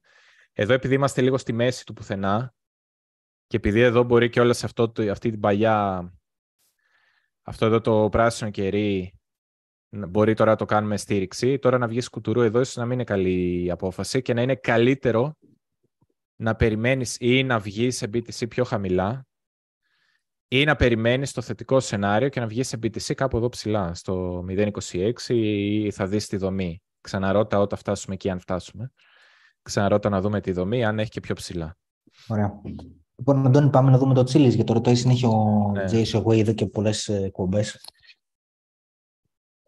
Το ρώταγε πέραν από τα τεχνικά, το ρώταγε και γενικότερα, επειδή είναι το, ε, ένα νόμισμα που έχει σχέση με οπαδούς, fan token στην ουσία, που και καλά δίνει κάποια δικαιώματα στους οπαδούς των ομάδων να επιλέγουν ε, ξέρω εγώ, τι χρώμα φανέλα θα έχει η ομάδα, τι συνθήματα θα γράφει το πούλμαν της ομάδας και κάτι τέτοια. ε, ε, τώρα κοίταξε, πριν, πριν πεις εσύ στα τεχνικά, Άντωνη, ε, αυτό έχει πάρει πολύ hype πρώτο Μουντιάλ για ευνόητους λόγους, γιατί είναι και κάποιες εθνικές ομάδες που έχουν εκδώσει fan token πάνω στο Chili's ε, έκανε μεγάλο hype πριν το Mundial. Δυστυχώς το hype δεν ολοκληρώθηκε λόγω της FTX που έπεσε. Γιατί έπεσε η FTX μια εβδομάδα πριν αρχίσει το Mundial. Πιστεύω θα υπήρχε. Αν, αν πας Αντώνη λίγο πίσω, να δείξεις το hype που έκανε προ Mundial. Α, να, να, να φαίνεται. Αυτό είναι. Ε, το, ναι, ναι. ναι, ναι. Ε, βλέπεις, ξεκίνησε από Ιούνιο, από τι σημεία ξεκίνησε τον Ιούνιο, από πολύ χαμηλά και έφτασε αρκετά ψηλά. Ε, Εντάξει, δεν μπορώ να σου πω τώρα ότι είναι αυτό το πιο σοβαρό project στα κρύπτο, αλλά είναι ένα project που, εντάξει, ειδικά είναι εισερχόμενοι στην αγορά όταν θα γίνει το καινούριο Bull και μπαίνουν οι καινούργοι μέσα, είναι ένα project που το καταλαβαίνουν καλά. Γιατί σου λέει, εντάξει, είμαι ο παδός μιας ομάδας, παίρνω και το fan token. Επομένως, τότε ενδεχομένως είναι μια καλή ε, περίοδος να καβαλείς το κύμα. Ε, και προφανώς εν ώψη σημαντικών διοργανώσεων ε, ποδοσφαιρικών Mundial ή Champions League. Δεν ξέρω τώρα σιγά σιγά θα γίνουν και τα playoff Champions League και όσο πάμε προς το, προς το Μάιο ε, οπωσδήποτε τα παιχνίδια θα είναι πιο σημαντικά. Δεν ξέρω αν εκεί γίνει κάτι, αν, αν εκεί είναι ομάδες που ε, έχουν εκδώσει fan token. Κατά τα άλλα, παίζει κάποιο ρόλο και στα πρωταθλήματα. Έχω δει πάντως ε, ότι το καλοκαίρι που δεν έχουμε αγώνες πέφτει σημαντικά. Δηλαδή έχει και κάποια εποχικότητα και είναι και λογικό. Τέλος πάντων, ε, αυτά σε γενικές γραμμές. Πάμε τα τεχνικά.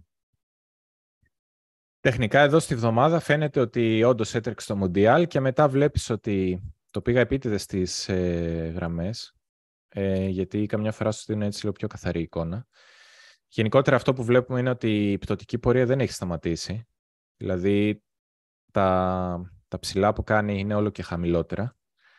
Ε, οπότε μακροπρόθεσμα η τάση ακόμα δεν έχει αλλάξει ε, παρότι έχει κάνει ένα ψηλότερο χαμηλό. Ε, και για μένα πλέον οι σημαντικές τιμές, αν κάποιος θα ήθελε σε μακροπρόθεσμα να το κρατάει, ε, το, οι σημαντικές τιμές είναι εδώ το 0,16-0,18 ε, δολάρια. Ε, αν κατέφερνε δηλαδή να πάει πάνω από εδώ, ε, τότε νομίζω ότι οι πιθανότητες να, να γυρίσει αρκετά μπουλής θα ήταν μεγαλύτερες. Τώρα εδώ που είμαστε, άμα το δει κάποιος στα κεριά, βλέπουμε και όλες ότι αυτές οι γραμμές καθόλου τυχαία με το που τελείωσε το hype του Mundial και έδωσε άλλη μια κίνηση, κάποιοι τις κοίταξαν αυτές τις γραμμές και πήραν κέρδη πριν από δύο εβδομάδες, δύο-τρεις εβδομάδες. Ε, αυτό που κάνει εδώ πέρα τώρα είναι προσπαθεί να είναι περιοχή απόφασης τώρα. Δηλαδή εδώ φαίνεται ότι συμπιέζεται η τιμή σε ένα πολύ στενό εύρος. Εδώ το μόνο που μπορείς να σκεφτείς είναι να παίξεις το εύρος, να ψάξεις να βρεις εδώ μέσα ένα εύρος να πεις τι είχα. Ε, θα δούμε που θα το, θα το πάρω με αυτόν τον τρόπο και θα εξηγήσω γιατί.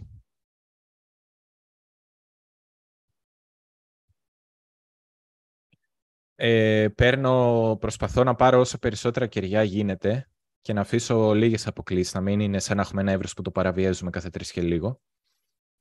Ε, εδώ λοιπόν φαίνεται αυτή τη στιγμή ότι οι, το οι περισσότερες κινήσεις έχουν γίνει μεταξύ 0.13 και 0.14.5. Ε, έχουμε κάνει επίσης μία απόκληση πάνω από το 0.14.6, 0.14.5 με 14.6. Ε, οπότε με αυτή τη λογική πρέπει να, να σκέφτεσαι ότι ισχύει σε ένα εύρος. Βγήκαμε μια φορά από την κάτω μεριά, βγήκαμε μια φορά από την πάνω μεριά. Εδώ, αν ξανασπάσουμε από την κάτω μεριά και επειδή, όπως λέμε, είναι περιοχή απόφασης, εδώ συμπιέζει την τιμή και προσπαθεί να καταλάβει τι γίνεται, γι' αυτό δημιουργήθηκε το εύρος. Αν λοιπόν ξανασπάσει από την κάτω μεριά, η, το ποσοστά, ε, οι πιθανότητες είναι να συνεχίσει αρκετά πιο κάτω. Δηλαδή να πάει εδώ. Κάπου εδώ. Να πάει στο 0,11, 0,10. Ε, αν σπάσει ξανά από κάτω αυτό το εύρος. Αν σπάσει από πάνω δεν έχει δύο, νόημα να κάνει δύο φορές fake out. Δείτε εδώ έκανε τεράστιο fake out. Άρα το λογικό είναι αν σπάσει από πάνω τουλάχιστον να πάει να γεμίσει αυτά τα κεριά, αυτά τα, αυτές τις σκιές. Άρα να πάει κοντά στο 0.16, 0.17, 0.18. Οπότε αν είσαι μέσα μπορείς να κρατήσεις τη θέση σου. Ε, τώρα να βγεις στα μισά του εύρους δεν έχει νόημα. Κράτα τη θέση σου αν δεις ότι σπάμε το εύρος προς τα κάτω, σκέψου τι θες να κάνεις. Θες να τα γυρίσεις σε BTC, θες να βγεις σε δολάρια ε, και μπορεί εδώ να βγεις, ας πούμε, να κάνει κάτι η τιμή. Ε, το λέω αυτό γιατί μπορεί να συμβεί, ρε παιδί μου. Είπε κανένας, α, μας κορόιδεψε. Ε, it's okay. Ε, δεν πειράζει καμιά φορά, άμα σπάσει το εύρος να βγεις, να κάνει κάτι εδώ, εσύ να θεωρείς, ας πούμε, ή να μην πάει ρε παιδί μου τόσο χαμηλά. Ή να λες θα βγω στο 0.13 και θα μπω στο 0.11. Να μην πάει στο 0.11, να πάει κάπου εδώ, να πάρει τα προηγούμενα χαμηλά και να συνεχίσει πάνω. Και εδώ είσαι εκτός εσύ και έχει ξαναγυρίσει το entry σου. Ε, ωραία. Άμα ξαναμπεί μέσα στο ευρώ, έχει κάνει reclaim το ευρώ, ξαναμπαίνεις. Άμα σ' αρέσει το τσίλι και δεν θε να πας κάπου αλλού, ξαναμπαίνεις. Δεν έχασες κάτι. Απλά δεν κέρδισες παραπάνω, αλλά δεν έχασες κάτι, ήσουν safe. Επίσης, αν έχεις τη θέση, την κρατάς, όπως είπαμε, και αν καταλήξεις να πάει προς τα πάνω και σπάσει αυτό, συνεχίζεις, το κρατάς. Όταν φτάσουμε εδώ ψηλά, σκέφτεσαι να πουλήσεις. Αν γεμίσουμε τις σκιές και φύγουμε κάτω, είσαι μάγκας. Εδώ που πούλησες, αν ε, σπάσουμε τα 0.18 και αρχίσουμε πούμε, να κάνουμε εδώ κάτι και καταλαβαίνεις ότι το κάναμε στήριξη το 0.18-0.17, ε, με το που δεις, ας πούμε, ε, καταλάβεις ή μας ξαναρωτάς ή πρέπει αυτά λίγο σιγά σιγά να τα μαθαίνετε αφού ε, βάζετε λεφτά στην αγορά να μαθαίνετε λίγο να καταλαβαίνετε πότε έχεις πάσει μια αντίσταση και αρχίσει να κάνεις consolidation, να, κάνεις, να την κάνεις στήριξη και ουσιαστικά η, εδώ η τιμή ετοιμάζεται να την αχτεί προς τα πάνω να, και να ξαναμπείς δηλαδή έστω και λίγο πιο ακριβά. Πάλι δεν έχασες κάτι, απλά έχασες μια μικρή διαφορά από το κέρδος το υποτιθέμενο που θα μπορούσες να έχεις πάρει. Ωραία. Αλλά από το να μπεις τώρα κουτουρού εδώ στη μέση και να χάσεις πέφτοντας ή να πάρεις μικρό κέρδο προς το πάνω, νομίζω ότι εγώ θα. Εγώ, ε, η δικιά μου λογική, έτσι. Έχω ένα εύρος, δεν μ' αρέσει η μέση, μ' αρέσουν τα άκρα. Ωραία. Λοιπόν, πάμε στα γρήγορα, έτσι, τελευταίο να δούμε το Τέζος, γιατί μου λέει ο Κέρξ Χου, ότι και το Τέζος το ζητάμε λέει τόσο καιρό. Άντε να το ικανοποιήσουμε και αυτό το έτοιμα. Ε, Εξ, XTZ. Αυτό πρέπει να είναι. XTZ.